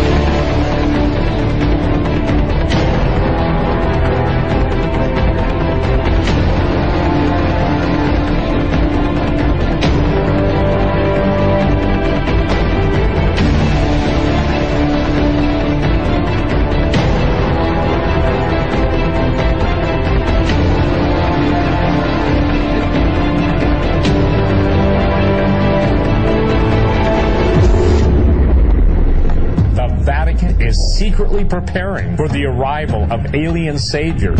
They seem to be intentionally creating dogma that is going to position the Roman Catholic Church to be at the forefront of an official disclosure moment. The Vatican is involved in ufology in ways that they can't even imagine. So while we're standing here in the headquarters of the Jesuits, tell us about Mount Graham.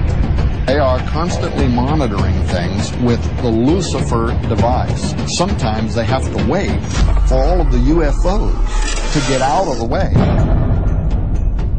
I would like to tell you more about Zecharia Sitchin. He told me, John Mario, one night I wake up and I saw an Anunnaki sitting on my bed. History is being repeated. The days of Noah are returning. The gods are returning to the earth to dwell among men and mingle their seed with the human race.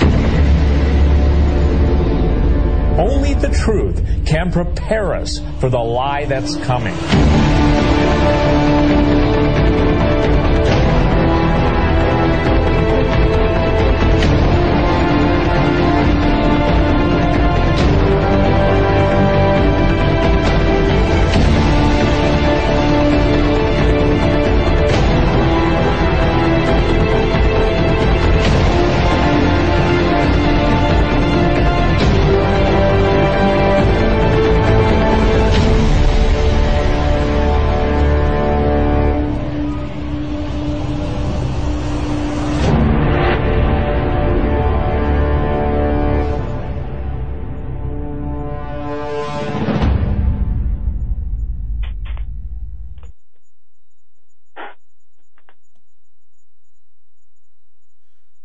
Again, that was a trailer from True Legends, The Unholy See, done by Tim Alberino and Steve Quayle.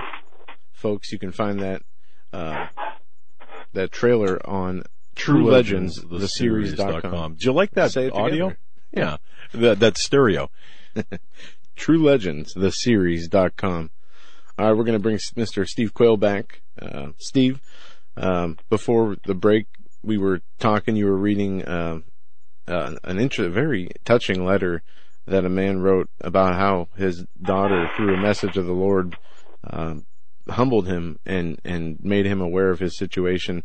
And if we can kind of, I don't know where you want to go from here, but if we can kind of talk about this and how pride and our own humanity gets in the way of our relationship with the Lord and, and His will for us in this life, uh, and how that is continuing to increase, especially in a um, in a country where faith has gone out the window.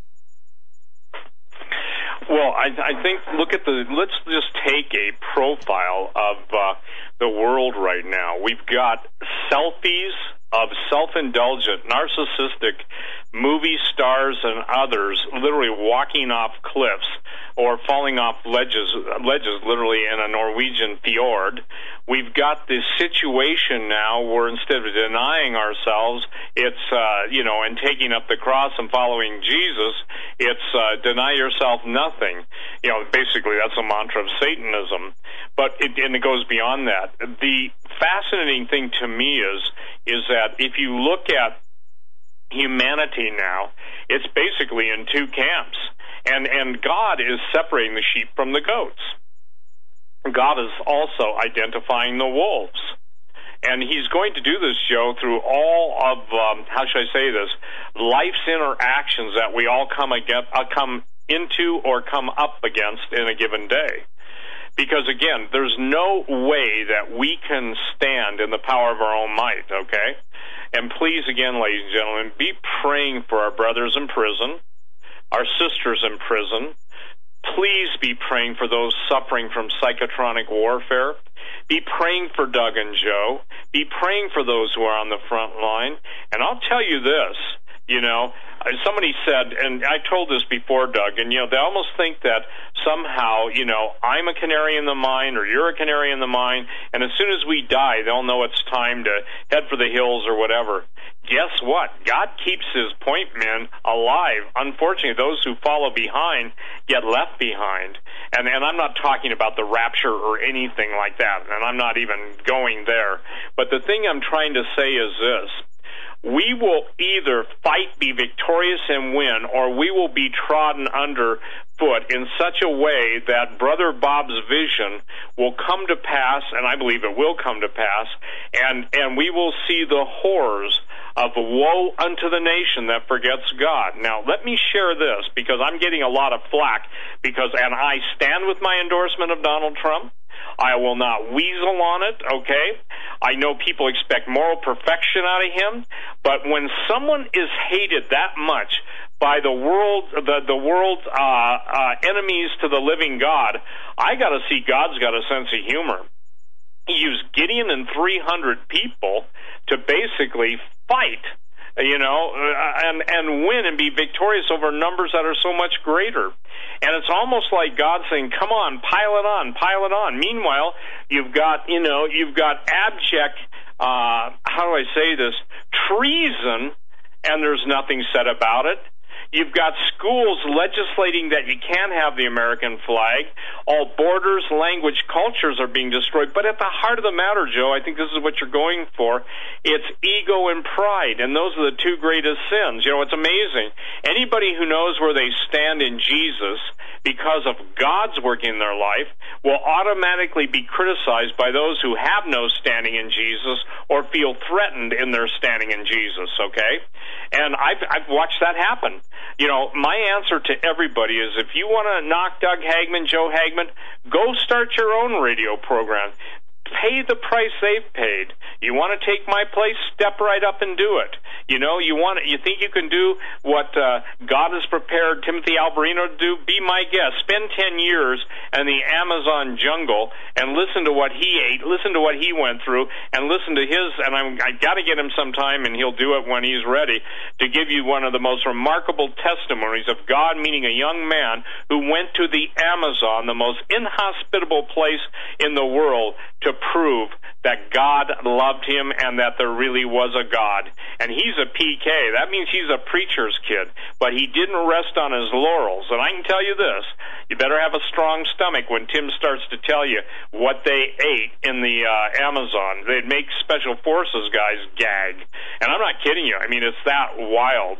Uh, we're talking now, again, we're talking about a nation that's totally given over to idolatry.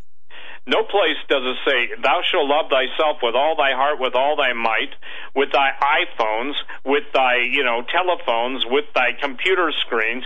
It's me, me, me, me, me. And I think this is the most insipidly wicked uh, plan of hell itself to get people so occupied with themselves they lose track of where the country's going. They end up uh, separated from their fellow man. They no longer can communicate. There's no longer relationships. Everything is an email, maybe a, uh, a romp, and then a, a goodbye Charlie, goodbye Mary uh, through a you know a text message. We have become some of the most cold-hearted individuals on the planet. And by the way, Doug, you remember when I said years ago that I was really being given a word that America would become a hissing in the nostrils of the nations around us? Oh yeah, yep, I do. And a hissing is what a snake does in contempt before it strikes. Now look, here's the thing. People have got to grow up. Again, they've got to be more offended over 70 million babies being butchered than they are over if I use the word hell. They've got to be more offended over uh, their Christian brothers being slaughtered, murdered, tortured in Syria, Iraq, Afghanistan, and in Syria being sold as meat. In other words, sliced and diced in the meat market. They've got to be more infuriated over the treatment of women in the Middle East. They're being hung. They're being stoned. They're being drawn and quartered. They're being burned alive. They're being raped to death to the point their insides are on their outsides. And if that offends you, so be it.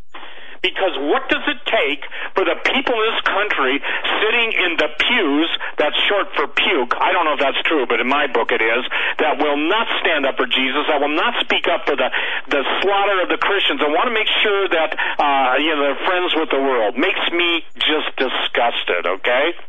And if I keep yelling like that, I'll lose my voice. But what, what do you do when, when people just don't care? Well, the answer the Bible is, is God gives them over to believe a lie.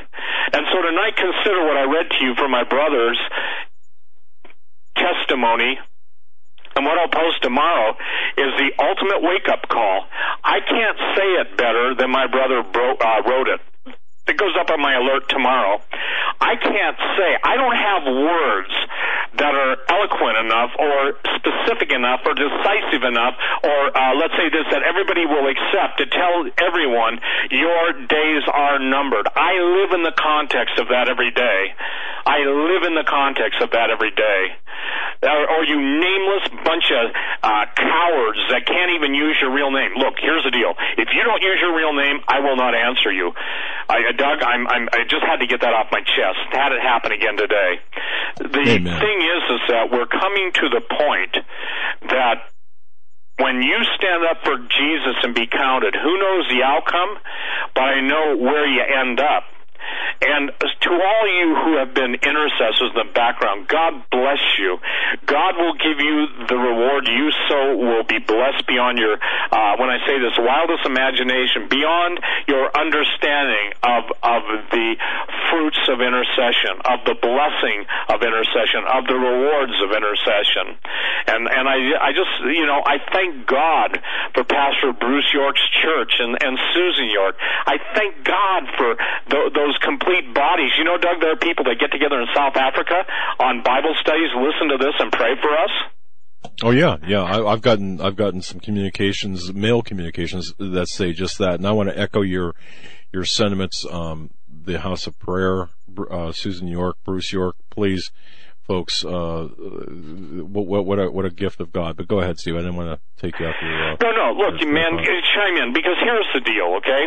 And the reason, the reason that I wrote what I wrote and and and have done what I've done with my life, and you know, I mean, I had a, a come to Jesus moment again and again and again, like uh, hourly lately. But you know, when you when you think about your life, I'm looking at the famous movie stars that are dead. You know, uh, one was on the London Daily Mail. Gene Wilder is dead now. Everybody's dead and dying, and you and I have that appointment that we cannot escape. And what are you sending before you? You know, I don't care if you got you know uh, uh, uh, the the monster house in the block, or you've got 51 cars or whatever. I care about where's your stand for Jesus. And I'll tell you what you know it's amazing to see you know the uh, the I, I, I'm struggling for words because I, I want to say eight million things at once. Okay, slow down, Steve. The men who love Jesus, no matter if they're blessed with a lot, blessed with plenty, blessed with little, they love Jesus. That's where our relationship is. Same thing with the women. You know, our relationship is there those of you who have never stood up for the Lord, please, you're, you're running out of time. I mean, Doug, you know, we used to say that and, and sustain the mocking. And look, I wish I would have had thicker skin, but I didn't. Let me say this, I'm certainly getting there now. One minute in the presence of God will change an entire year of your life if the Lord moves in that minute, okay? One minute of God moving on you, in you, and through you changes everything. Maybe that's a good uh, t-shirt slogan. When God moves in me, I move for him or something. I don't know. But the, you know, you listen to the miracles of Henry Gruver, who we had on your show, what, three weeks ago, maybe a month now? That's the norm for him. That's that's we have our we hold our jaws open when we hear stuff like that, you know. Uh, so so here's what I'm saying. By the grace of God, whatever time God gives us, even with Donald Trump, if he challenges the establishment, which he has, notice one thing, he doesn't back down. You know what I love? I love the moral cowardice of the Christians that email me saying, I can't vote for him because of his uh, stand on abortion. Okay? What makes you think that God can't change his heart?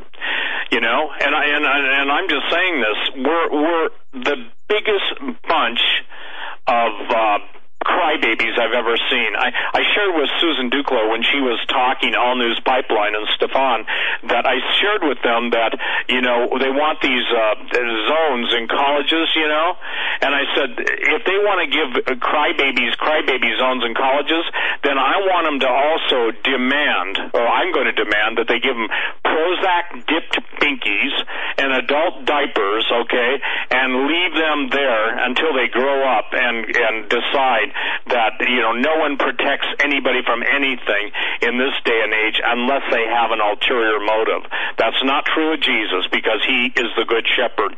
He will protect his sheep. So we've got to grow beyond this childishness. We've got to grow up in him and make a difference, Doug. And and can I be blunt? At this point, I'm not seeing it happen. I'm not. You, you, you know, yeah, and, and that speaks to kind of what what our conversation was a little bit yesterday. Uh, there is this lack of, and I often say this, Steve, the change that is expected under Trump is not going to come from Trump or even the movement by Trump, but it's going to come from within each of us. Don't you agree with that? I mean, we have to change. We have to, every Christian listening to this, if we all just decided to change and to pick up the mantle of leadership of our families and of our blocks and of our employment, uh, you know, of coworkers, we can in fact affect change. But I, everyone's expecting the other person to do it. Uh, isn't that, isn't that, I mean, everyone's expecting uh, Trump to change everything. Well, no one's demanding it. None of the Christians sitting in the pews uh, or the pulpits are demanding it. Which is yep. my my thought, you know. So, all right. Yeah, no, no. And look, here's here's the thing. We don't know what God's going to do at the end of the show tonight, okay?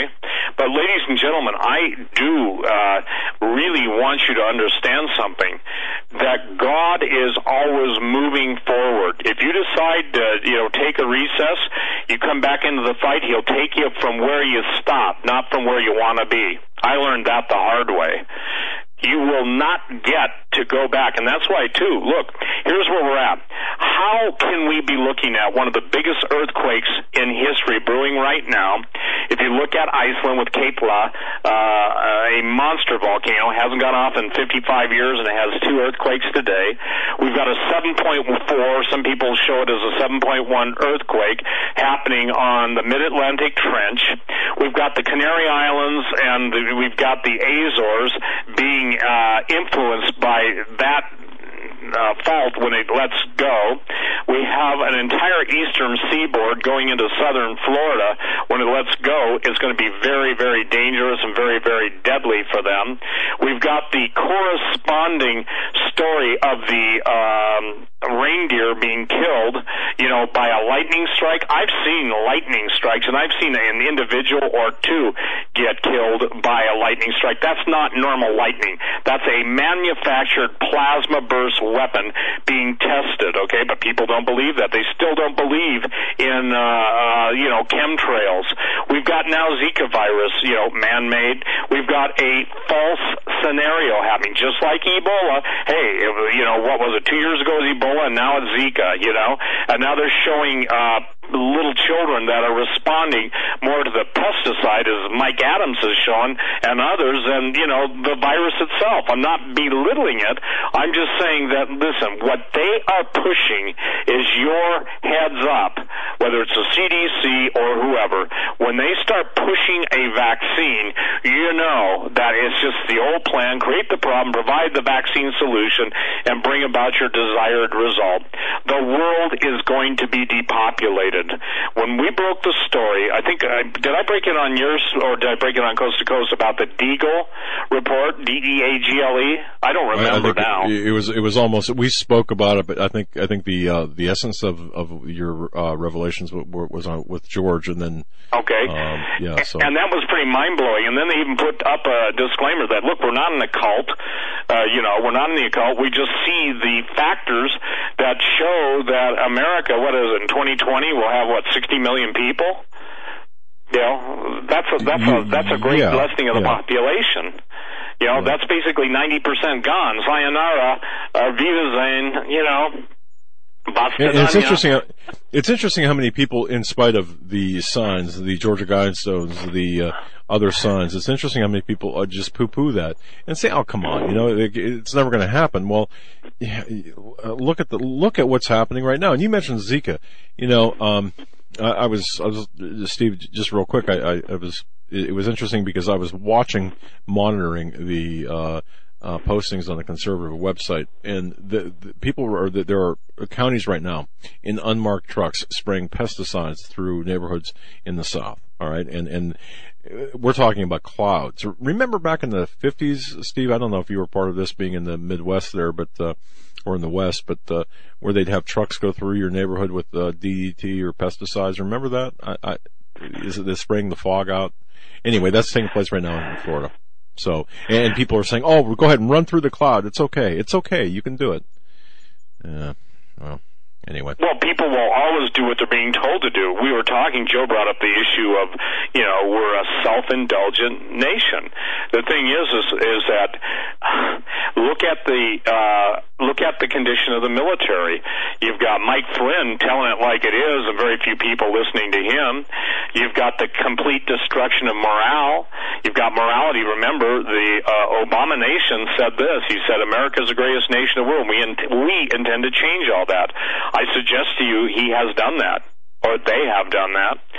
So if people won't stand up for Jesus now, what is what will be the outcome? I think we know the outcome. I think it's obvious what the outcome will be. It'll be very deadly, very dangerous, and very how should I say this? Heartbreaking beyond measure, Doug. Because what you see happening to the Christians is going to happen here. What you have seen happen in Venezuela is going to happen here. Remember, Venezuela had a trillion dollars worth of oil. Nobody ever asked where does that money go. Have you ever thought about where Venezuela's oil revenue is going? Well, yeah, you can read though on the in the in the corporate media that well, it's because of the price of oil that has gone down, the uh, the, the profits have gone down, and you know all this well, sure, bogus sure, but look, you know, a trillion still leaves you five hundred billion if it's half. Right. Right. I, I mean, the, the spin, just like the spin on the archaeological artifacts and, and, the celestial happenings that are spin with the geopolitical and the geo, even more so in the geopolitical arena. So yeah, you know what, Steve? I mean, it's it, to me this is, it, but but you said something that's really key, and and um, I really think it's so important that people don't want to hear the the truth anymore, or they're they're they've fallen for a delusion, and, and I. Right, they they uh, refuse to see the truth, so uh, God turned their hearts over yeah. to a lie. Yeah, exactly. And you know what, Steve? Uh, we were talking with some some people yesterday, some really big movers and movers and shakers behind the scenes of many things, but that was their stock response. We've got the information. We've got we've we have found evidence, and I, the the term evidence is not used without the full knowledge of the meaning of that. We found evidence. We've turned over evidence, but you know what? No one is there to take it. No one wants to hear. We found evidence of criminality. We found evidence of, you name it. And you know, people are just immune to the truth. And you said something else too.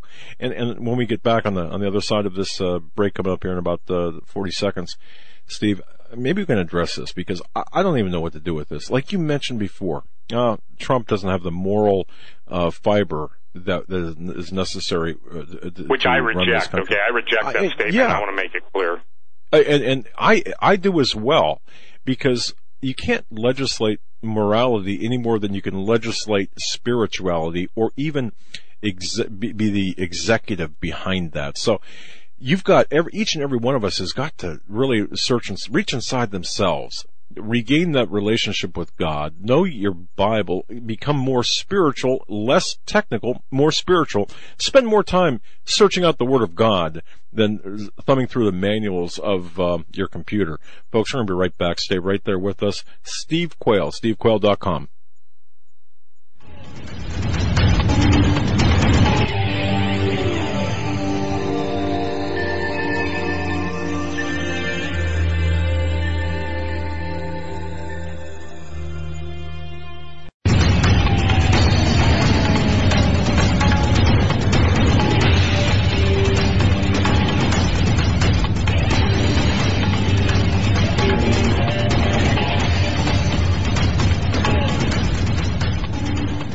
Hagmann and Hagmann, the Hagman and Hagman report. Folks, I want to thank each and every one of you. And I mean thanks from the bottom of our heart for all of your support, all of your kind words, your prayers, everything you've done. Um, we are so blessed to have you listening.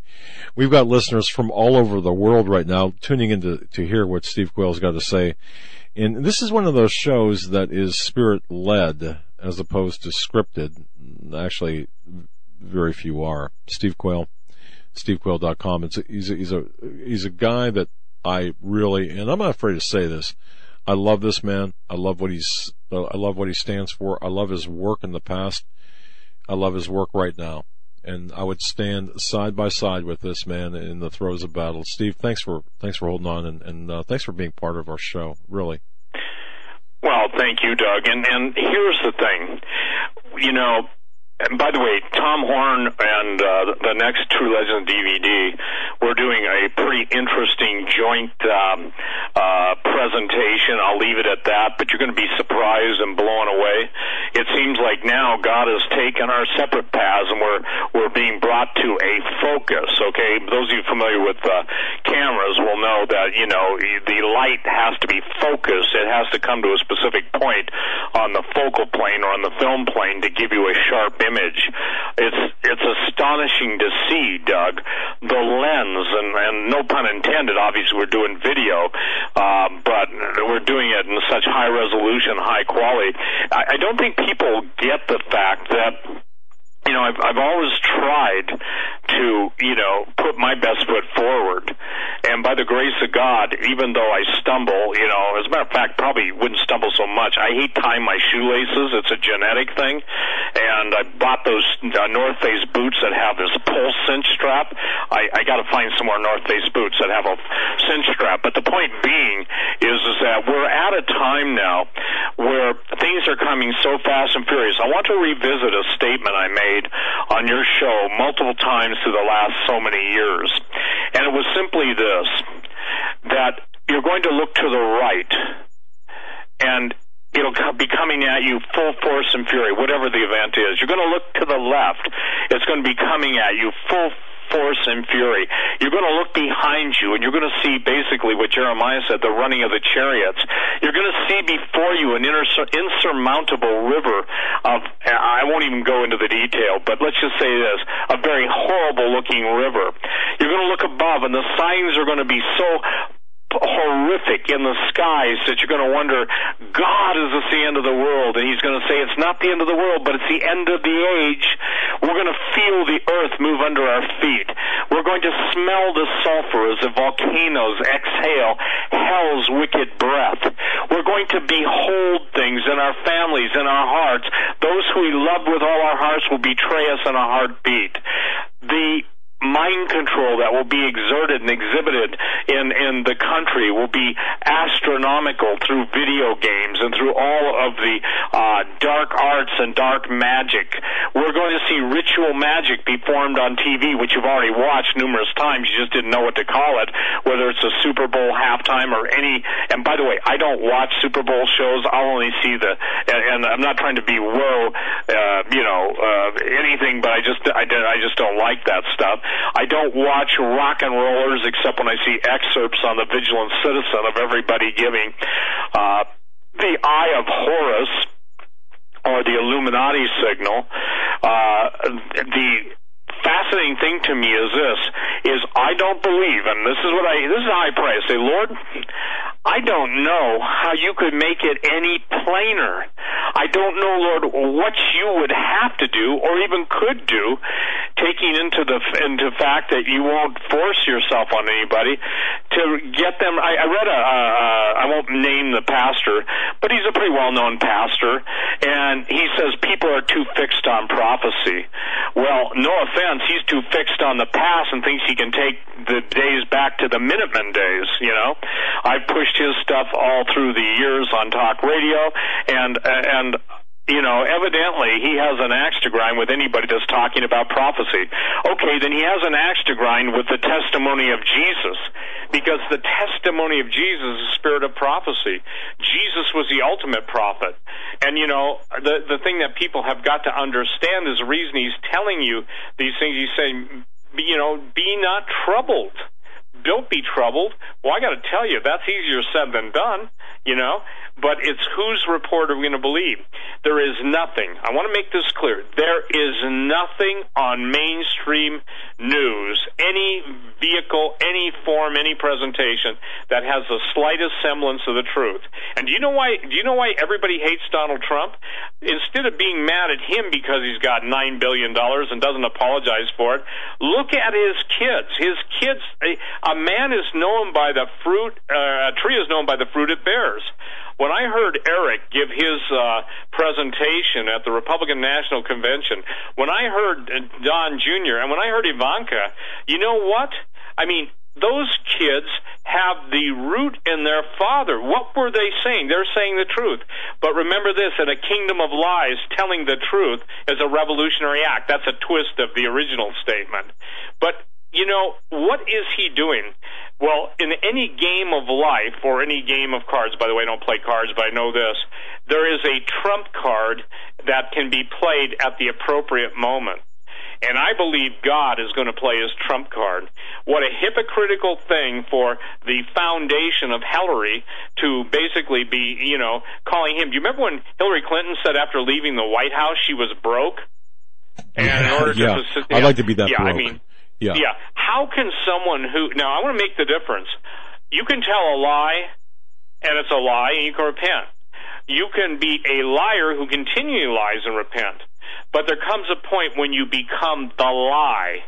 You don't you can no longer repent becomes you're given over then you know you no longer are in the process of you're no longer it's not an action it becomes an entity there you go doug it's not an action it's an entity jesus said it this way the whole world lies in the evil one the whole world lies in the evil one giving control of the internet to the united nations okay is like putting Dracula as the head of the Red Red Cross blood drawing and they're not even a good organization. Let's take it, you know, putting him in charge of uh, dealing with wounded soldiers on a battlefield where there's plenty of blood.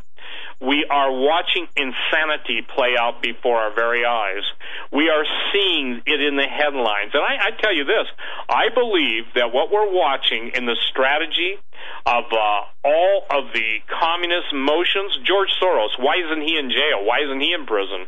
Okay? Why? Because he's protected. How can anybody believe in the laws of this land any longer when they're subjective, when they're capricious? In other words, it doesn't apply to them, only little people. And for every uh, black brother and sister listening to this conversation, you got to go look at Hillary's statements. Thank God there are men and women in the black community that are speaking out, and they're brethren. They're not black any more than I'm a white guy. Of course, I'm a white guy.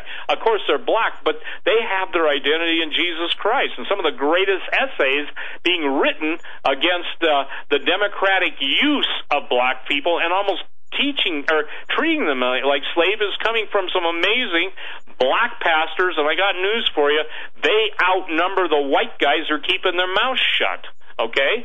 Now, are there black pastors that are deceived? Yes. Are they leading their flock astray? Yes. Are they in violation of the election rules and laws? Yes. But guess what? There's no rules. That's the point. There are no rules anymore. There are no laws anymore. You only have one right to uh, right in the United States now is you either will stand up against it in the spirit and and do what God tells you to do as a man protecting your family as uh, my you know uh, newly saved or uh, recently saved uh, former pagan friend did and you've got to say, what do I really believe in? What do I really care for? Or what will I really fight and die for? And I'm not talking about the red, white, and blue and bombing the hell. And, and for those of you who are offended by that statement, I'm going to say it three times. Bombing the hell out of innocent men, women, and children overseas and then calling them collateral damage. Listen, we are we are such a a pharisaical nation within the claimants of, of the Church of Jesus Christ.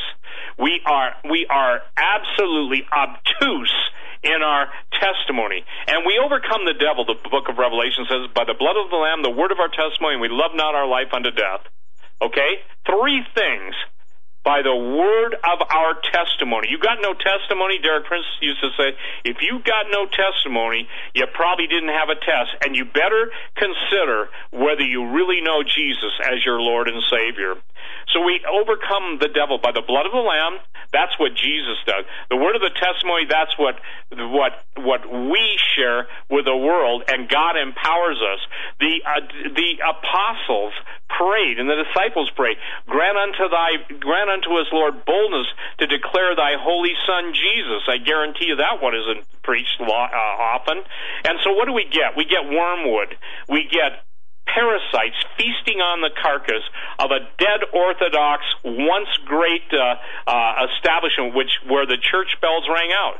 And instead, you'll have the Baphomet in major towns. You'll have in Alaska an invocation by a satanic priest. It's only going to get worse. And by the way, you will see human sacrifice totally legalized in the years ahead in the United States you'll see. Well, we fund it in overseas. Why wouldn't we do it here? You know, see, Doug, I don't know how, and and maybe you can help me, okay?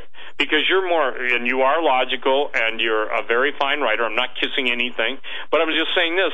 You know, if you sit and analyze it as evidence, as you know you've done your investigation you've got your evidence you presented it to whatever side you're representing and the thing is plain but there's no way to get a commitment. It's a hung, hung jury. It's a you know put into advisement ad nauseum ad infinitum. Uh, what what do you say of people? You know the scripture says my people love to have it so you know? Yeah. And for for for God said that when we hate the truth, you know, we're turned over to believe a lie.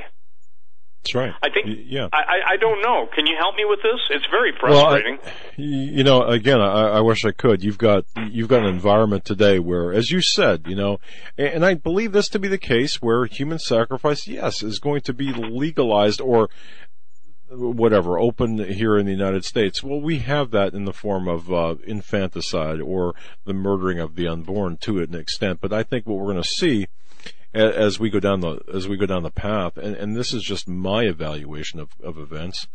You're you're looking at a, a to, you're looking at various groups of people all falling under this, falling under the umbrella of this delusion, and um, it's inconvenient, for example, for people to believe that the Clinton cabal still exists, or the globalist agenda exists, or talk of the New World Order. You know, uh, Steve, kind of digressing here just a tad, but it, it, bringing you back into the fold here with this, you know, it really, it got to, it's really important for me to, to, to analyze what happened last week. I think what happened last week, we turned a corner when Hillary Clinton got on and, and, and gave a press conference after 260 days of virtual silence, gave a press conference that included the direct attack against the alternative media or the alt-right and named Jones, Alex Jones, InfoWars by name and by implication, you and I, and behind the scenes, a whole host of others uh, that include you and I, Jones, and other Christian pastors that people don't know about yet, but will come out in the coming days.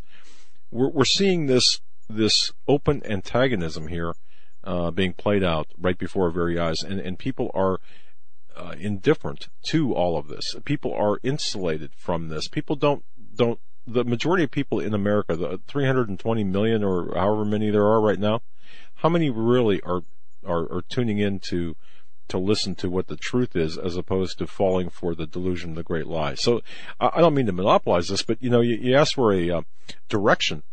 I, am not sure. I think everyone's lost their flipping minds.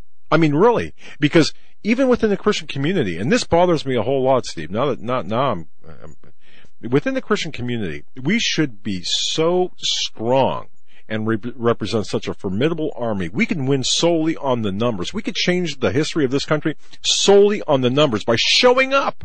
But no one wants to f- show up. I, I, wow, no one wants to show up. No one wants to get involved. Everyone wants to to have their cake, but not go out and, and buy it or, or stay home and make it. Everyone wants that. And, and th- that's the, uh, to use your word, the insipid society of, uh, uh, nabobs here that we're seeing, I think. I, I don't know. I'm, I'm as frustrated as you are, brother. Let's go, let's go take up, uh, golf and say the hell with it. I don't know. Did, did I? Did, did you? Did you get tired of listening to me, brother? And just, just no, say, ah, no, I, am sorry. I had, I had you on there we go. mute, or I get the people uh, complaining. I'm, I'm too loud at this. I'm sorry.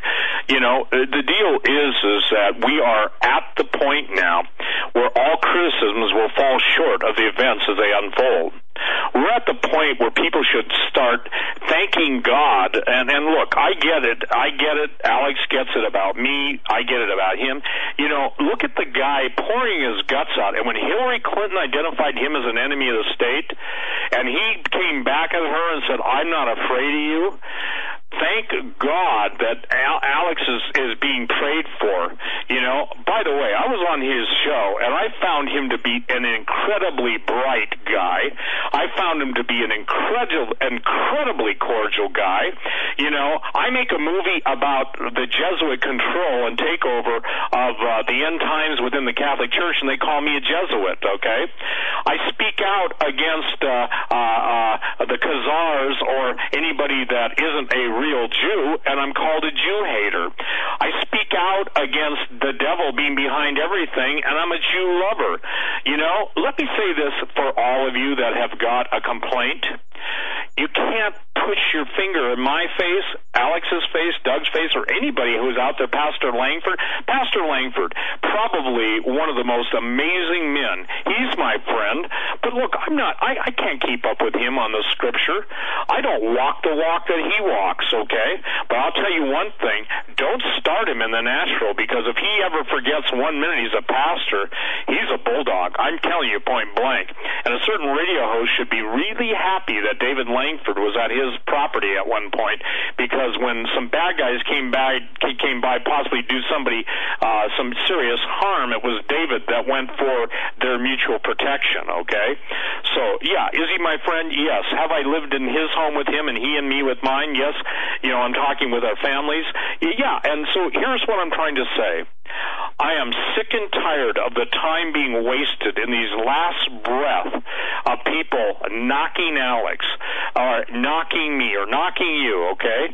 Uh, you know, obviously they're going to knock us. And I know that, uh, can I say something? I always love the anonymous cowards. Blessed are you. Well, why don't you be blessed and start, stand up for Jesus and enjoy the blessing? And I'm not mocking this when all men speak evil of you. You notice, Doug, it didn't say some men. It said right. all men. Men. You know, so so so the deal is anybody who's a true brother is a rarity. Anybody who's a true sister is a rarity. There are people that are amazing men and women of God, you know, and and over and over and over they stand in the gap. You know, uh, uh, let's take Jim Bakker. What a, an amazing guy. What most people don't know is he had a second trial and he was acquitted, but they didn't let him go at the penalty of a false. And somebody that was associated with him got away with a half a billion dollars. Was he right in his sin? No. Did he repent? Yes. You know, uh, who was it? Bob Mumford said, and this is the origin, I think, of this statement, that Christians are the only people in the world that kill their wounded. I, I, Because any, I, I've heard any that, yeah. army knows the idea is to get the soldiers healed up so that your your uh, men are not diminishing before your eyes. You know.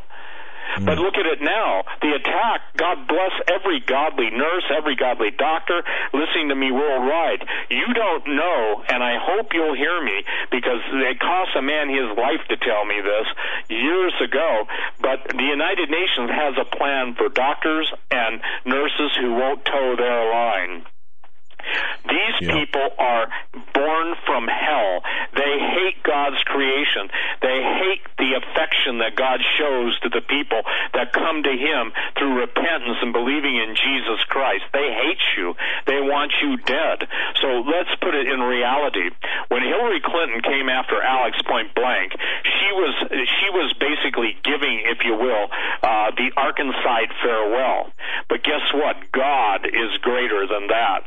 And as she melts down before the whole world to see, and I said this, I said if she were literally to pass away, they prop her up in a coffin and declare her that her spirit's in there. They've contained her spirit, so let's vote her in as president. I'm not kidding. I'm not, and that's why Jesus said, "Let the dead bury the dead." You can't mm. Fight or argue over dead orthodoxy. It's dead. But you can focus on the word of the Lord, which says, Behold, I am the Lord thy God. Is there anything too hard for me? Nope. Nope. There's nothing, Lord. There's nothing too hard for you. There's a lot of stuff that's hard for us. And he says, but then that's because you're leaning on your own strength and not on mine. Trust me, I get that one a lot. And it's rightly so. You know? So here's what we do. We get our marching orders from Jesus. We link up with people that are of like mind. We link up with people that aren't cowards, you know? We link up with people that are willing to express their love for Jesus. And, and, you know, even as such a simple thing as praying in the restaurant, you know? If they kick you out for praying in the restaurant, you can just, you know, leave them a 20% tip and say thank you for proving the Word of God right, you know? They hated you without a cause. And again, I'm saying to people, if you see somebody praying in the restaurant and you can afford it, buy their meal. Buy their meal. Oh, amen. Yeah. yeah, and I mean, listen, uh, this is such an easy thing to do to be proactive, you know, but something as simple as that, something that says, I appreciate you, brother or sister, I appreciate you, couple, for taking the time to acknowledge the God of heaven for all your blessings, you know? And I gotta be, t- I gotta tell you something. Uh, I, I'm frustrated by people I know who call themselves Christians, okay, and they won't even, they won't even make the effort to say grace. Or you know yubba dub dub thanks for the grub. That's not what i'm talking about okay? I'm talking about a heartfelt gratefulness that carries through and covers what you may not know you're eating nowadays so doug here's here's the thing i'd like to leave everybody with. And I, and i'm sorry again i've got a splitting headache and somebody says, see you know god's getting him. Oh yeah god's got me. But i'd like to share with the people that if you want to know the headlines of tomorrow, please go on TrueLegendsOfSeries.com, watch the trailer, look at what we're doing. We've got the only guy who's a pilot. Now, I know that uh, Lynn Marzulli, I think, has got some of the guys that were actually involved in one of the shootings, but the Kandahar shooting giant was a couple years before the Bagram giant. That's how we're going to, you know, where they're at two different areas, but you've got multiple witnesses or multiple testimonies of, of these events taking place. You know, we've got a general of years ago in 2005 that came forth and, and gave me the story, and it's on it's on my website of the sacrifice below the Vatican, and all the world's leaders were there. All the world's leaders were there. So, do you really wonder why the New World Order is coming on strong? You, you see, Doug, here's the thing. I don't know where the revelation is going to lead us. I don't know where the True Legends, the next uh, episode. I, I, I know the general plan. I've, I've seen it in my eyes. I, I think the Lord has led it, uh, you know, led me to it. Tim is a tremendously gifted man, and uh, you know, I think I'm doing what God's called me to do to be the producer. Producer has to bring it all together. The producer is responsible for what goes on the screen. The director is the guy that writes the narrative and then calls the shots. Fortunately, you know, it's funny. I'm at 65 or 64, I guess, when I started this, and that's what I was trained in college in motion picture production and still photography. In the days we had to have Arriflexes, 16 millimeter, uh, you know, cine, uh, what were they called? Cine tables, where we had to cut each scene, match it to the soundtrack, make sure when we were shooting uh, the film that we were in sync. I mean, all the old ways of doing movies, and now we can do it in a marvelous way. So I would really like those of you who are out there, if you want to support us, look, buy the DVD. It's 25 bucks or download it on Vimeo. But if you buy the DVD, you're helping us, and then you're you're ensuring the next one. I, I told Tim, and we, you know, uh, he's been gone, I've been gone, but I said, look, we are under the gun to get this thing done. We all know that everything changes, you know, by the first of the year. And we all know that things can change abruptly. And for every single person that, whose life has been won to Jesus, how can a documentary film win people to Jesus? Simple. Because we're pointing them to the Bible, we're showing them it's relevant, and we're showing them how the history and the cover up of history has led them to believe the lies they now so greatly embrace. This is nothing new. That's genetic engineering, Doug. Genetic engineering and genetic Armageddon, turning men into monsters, was the title of the book I wrote 20, 15, 20 years ago. I don't even know when now. But the thing is, is genetic Armageddon. The and see, here's another thing. People yawn, burp, and break wind, but they don't get it. They don't get it. You are right. targeted for extinction. That's right. That's what You're- that's you're- what they don't get. You, you know, Steve, you've said that consistently. Now people, the, people who are awake are starting to understand that. The others are so far baked, so far gone, in my view, that you could tell them that, uh, you know, their hair's on fire and, and they would just yawn. So, you know, we, we have to, in my view anyway, Steve, that we have to, we have to save those who we can and, and speak to those who we can. It's not preaching to the choir. It's reinforcing the, the, it's reinforcing that. Brother, look, you go and you get some rest. Thank you for, for your appearance tonight and uh, obviously with, uh, for Tim's appearance, but, uh, indeed, we're going to echo after after your departure, we're going to be echoing the sentiments on True Legends, the Unholy See, and of course your future projects. We're carrying the mantle for you. Steve, God bless you, man. Thank you. Thank you. For Thank you, Doug, tonight. and thank All you, right, Joe, and God bless each and every one of you intercessors. Thank you for your prayers. I can't name you by name. Again, I'm sorry for my voice; it's gone, but we'll we'll talk and and and I want everyone to pray, if you would, Doug. Keep, please, people. Keep Greg Evensen in your prayers. Greg has fought the good fight of faith. He's a warrior. If he has, wasn't a warrior, he would have gone home to be with Jesus. But I haven't in my spirit, and who am I? Just someone who loves him immensely. I don't see where it's God's time to take him. So please keep Greg and Liz in your uh, uh, prayers, and keep Hawk in your prayers too. Hawk is an amazing man of God. He was a guy I could turn my radio show over, and he needs a blessing. He needs to be uh, supported. Just and and so thank you for those of you who do, and thank those of you who are sending me, uh, you know, uh, all the, the emails saying what a blessing it's been and that you're praying for me. So thank you, and God bless you, Doug. God bless you, Joe. Thank you. Good night, Thanks, sir. Steve. Stay right there. We're right back.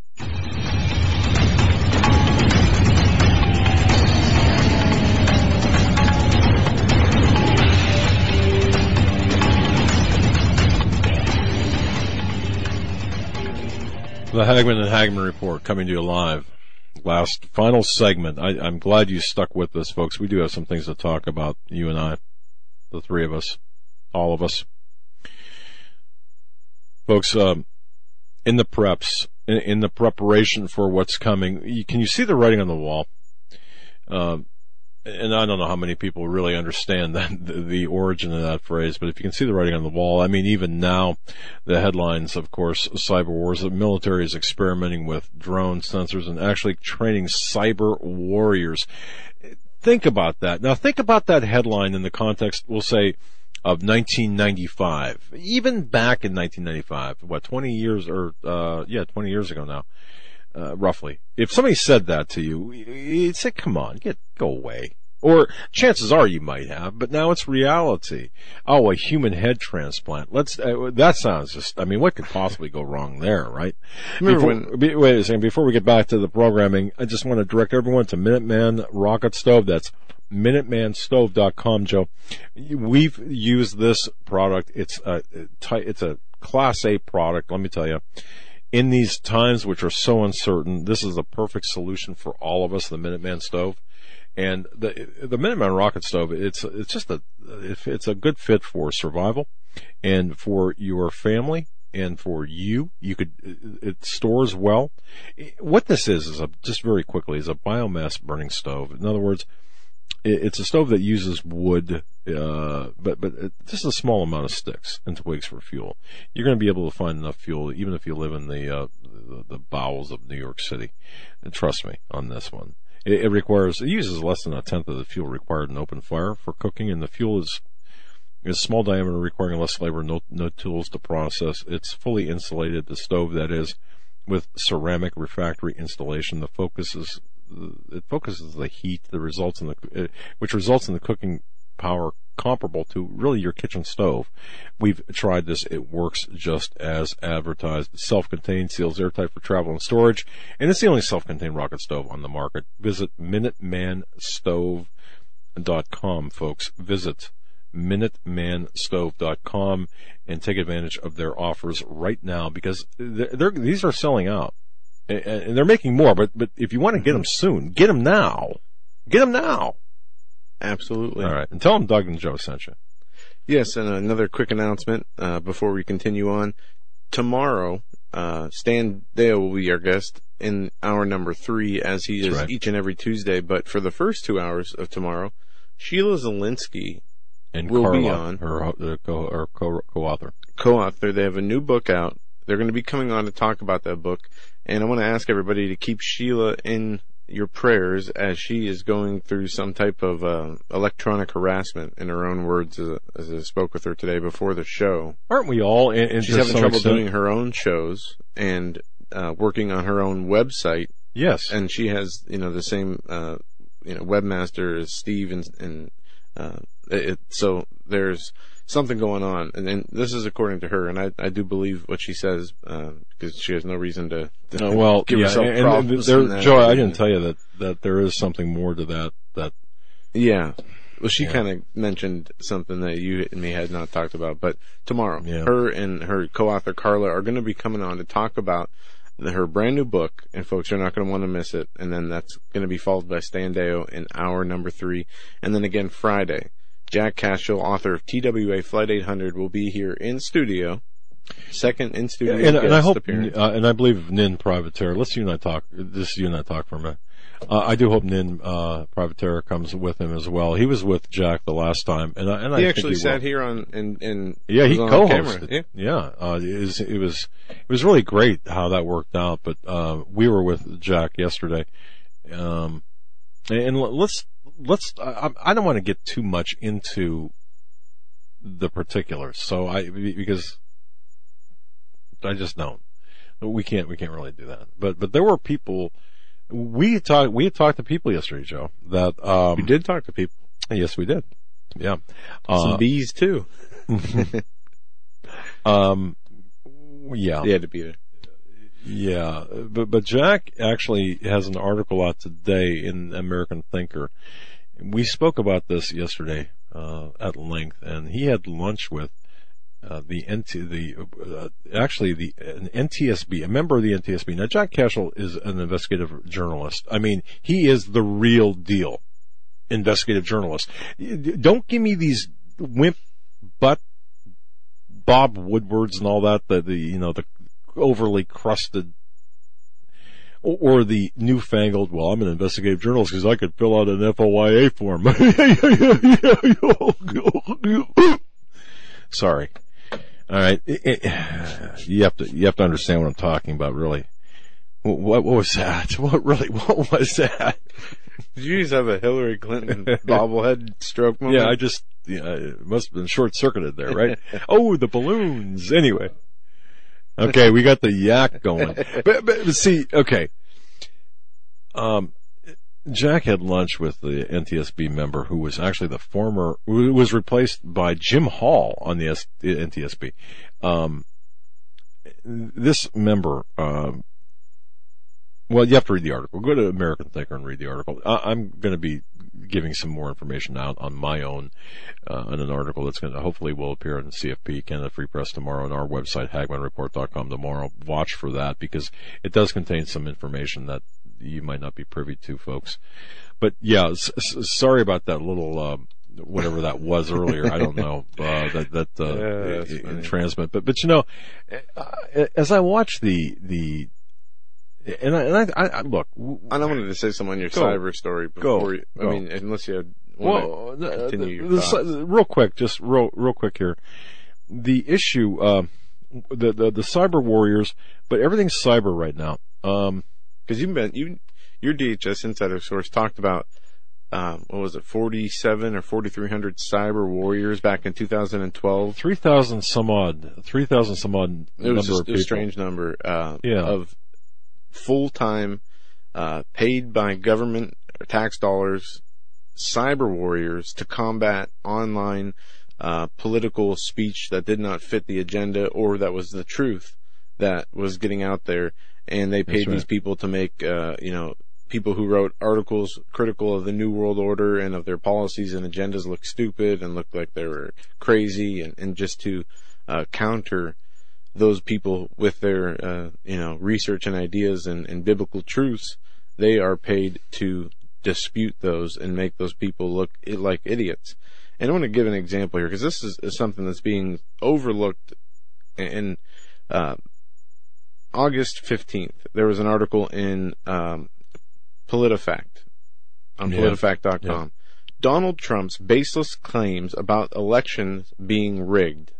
You, you have to understand now. PolitiFact is well, there was the Daily Kos, there was the Huffington Post. There was a lot of articles to choose from that had the same line. This was just one of the top on the search engine that I came up with. But this article goes on to say that Donald Trump preemptively challenged the result of the November presidential election, claiming in media appearances and rallies that the entire uh, system is rigged. Trump's yeah. charge of election fraud are not new to his campaign. He tweeted about dead voters delivering President Barack Obama's victory in 2012 well, that was true. There were dead voters in 2012 that voted for the current. Yeah, and that wasn't new in 12, but yes, go ahead. And he goes on to, uh, he said, you know, um, this article claims that as he fell behind the polls against Hillary, he came out and uh, said that we better be careful because the election is going to be rigged. Well, now, the, the, the left and right media took him to task, and even the president made statements saying, you know, it's completely baseless that uh, Donald Trump's claims of an election being rigged or that the election process could be rigged in any way. It's absolutely baseless. He's, you know, right. Basically, he's he's brain dead. he's, he's an much. idiot, you know, and well, they might as well say that. Lo and behold, FBI detects breaches in voting systems in two states now. In two states, and suspects right. it in uh, it's happened in many more. Uh, FBI detects breaches against voters, against two-state voter system. Um, but this article goes on to explain Illinois exactly and Arizona. Yeah, Illinois and Arizona. Now this is being, uh, now this is cause for concern because it says the FBI has found breaches in Illinois and Arizona voter registration databases and is urging states to increase computer security ahead of the November 8th presidential election, according to U.S familiar okay. with the probe. Joe, they're blaming the Russians on this. Now. Exactly. Okay. Now, uh, now hold the phone. What they go on to say here is that an official speaking on the condition of anonymity said they're seeking evidence whether uh, other states may have been targeted. The FBI uh, issued a warning August 18th and a, fre- a, fresh alert from the cyber division um, to voter officials in these states. And Reuters obtained a copy of the document after Yahoo News reported the story on Monday. Now, one thing I have not seen is anybody come out and say, well, what Trump said about the potential for a rigged election was actually true. They have not said that. What they've done is they've turned around and they've tried to blame the Russians, and they're trying to turn this around and saying that this is going to be rigged for Trump. If right, you read into right. these articles. Uh, uh, yes.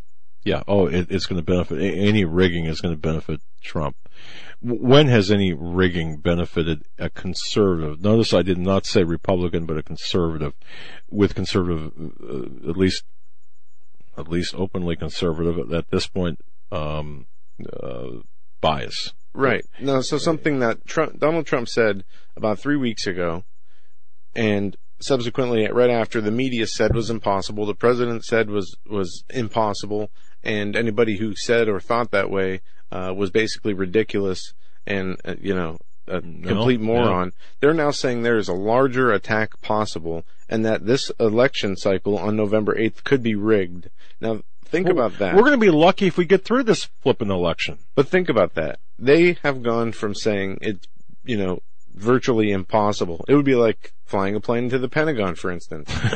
um, you know, to to rig a U.S. election. Now, my question is: have they done this 180 because they're afraid of the real poll numbers, the real mm. Trump versus Hillary support? Are, are they setting us up for a contested election? Correct. And and that's something that we have to keep our eyes on because because in this article, this not only did bad. they are they reporting the two states that there was a potential, uh, you know, rigging. Yep. They're saying larger attack question mark question ominous. mark. It's very ominous. And, You know, and- three yeah. weeks ago it couldn't happen. Now Yeah. a larger attack. Yeah.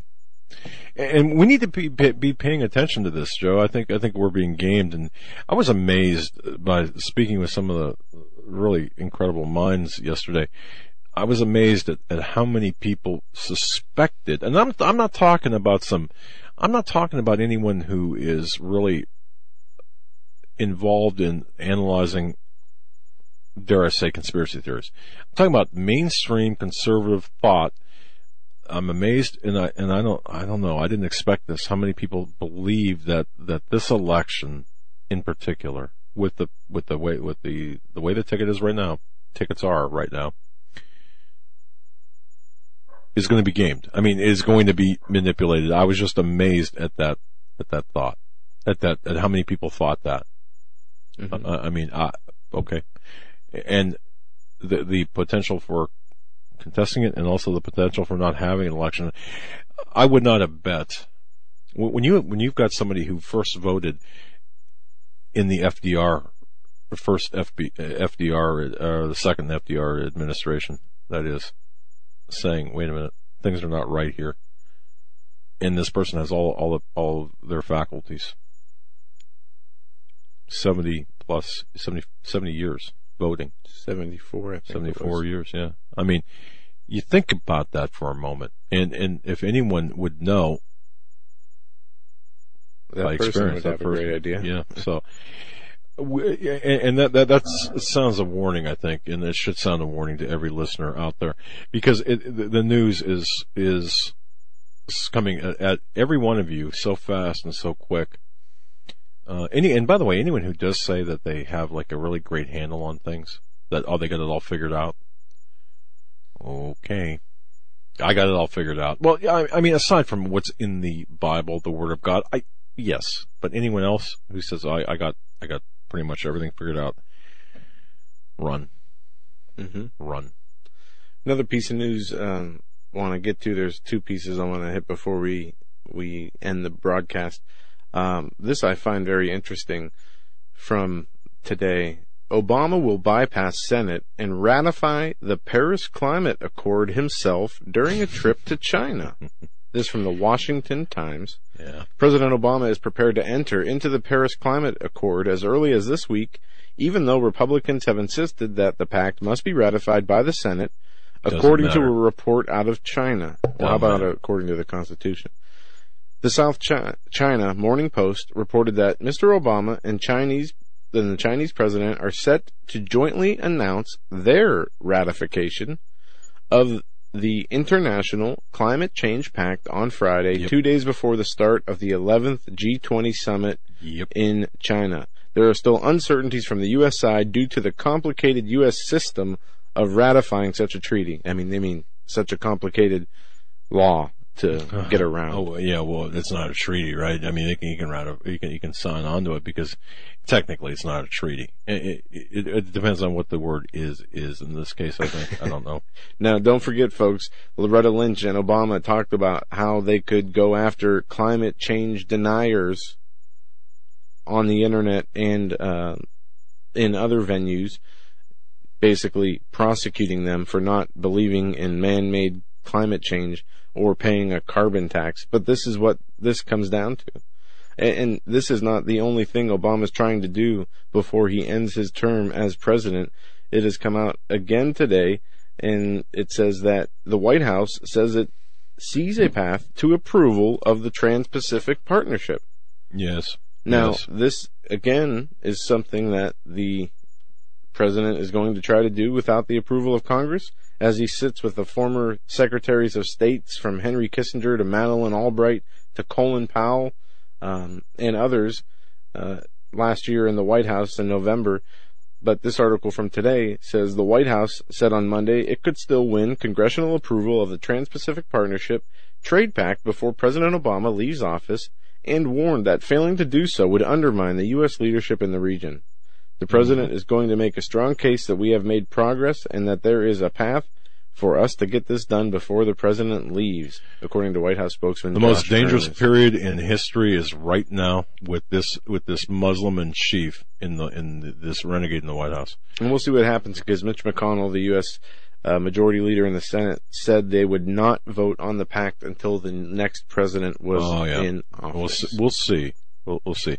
Well, well, speaking of Muslim in chief, everyone's talking about this. I, I don't. I'm not sure I know how to pronounce this idiot's last name. Uh, Colin Kaepernick. Is that K. Kaepernick? Colin Kaepernick. Kaepernick. The 49ers. Kaepernick. San Francisco All right. 49ers quarterback who refuses to be part of the Right. uh, racist uh, Pledge of Allegiance. Well, you know the backstory behind this? No, I You saw know- the articles. I did not bother to read them. Okay, here Who cares is- what some idiot sports Oh, guy's well, gonna do? I, I, yeah, I don't care either. But but see, I only care to the extent that this is this is Exhibit A in what's going on today. Because you see, Maybe behind e- every what? Maybe idiot was harsh. I should have said. No, idiot's about right. Uh, but but uh, this Kaepernick guy, all right. Behind every successful man, there's a there's a woman, you know, or be whatever the saying is. Well, behind every idiot, moron, uh, we're gonna have to turn his last name into a verb or some sort of adjective. But but regardless, his he's got you know he's got a, a Muslim girlfriend. Her name is I Nessa did not know Diab. I didn't know. Yeah, yeah, and, and it, it was her that suggested. Well, sit this out. You know, this um, there's a report by this gossip columnist Therese Owens where she uh, this Therese Owens points out that the uh, 49ers quarterback uh, Colin, whatever his last name is, to Kaepernick. stand. Yeah, Kaepernick. Okay. It's actually a very good quarterback. Well, uh, he, okay. Well, I mean, he he he is a very good football care. player. Yeah, well, he probably how much did he get paid? You know, twenty gazillion dollars. Mhm. Okay, so uh, yeah. Well, he was protesting black oppression in the United States. Well, the the the the mental the mind the mind behind this is Nessa Diab, who is an MTV DJ. Well, she's a Muslim. They're going to have this Islamic wedding. Did you know that? Okay. This whole this whole Black Lives Matter slash Black oppression and Nation of Islam overlaps as well as the modern Islamic thought. This is why it's important because this is a cultural invasion right now that we're witnessing in the in the attack on our culture as as exemplified and illustrated by this very moronic thing that this guy's doing is taking down our country. Can you imagine?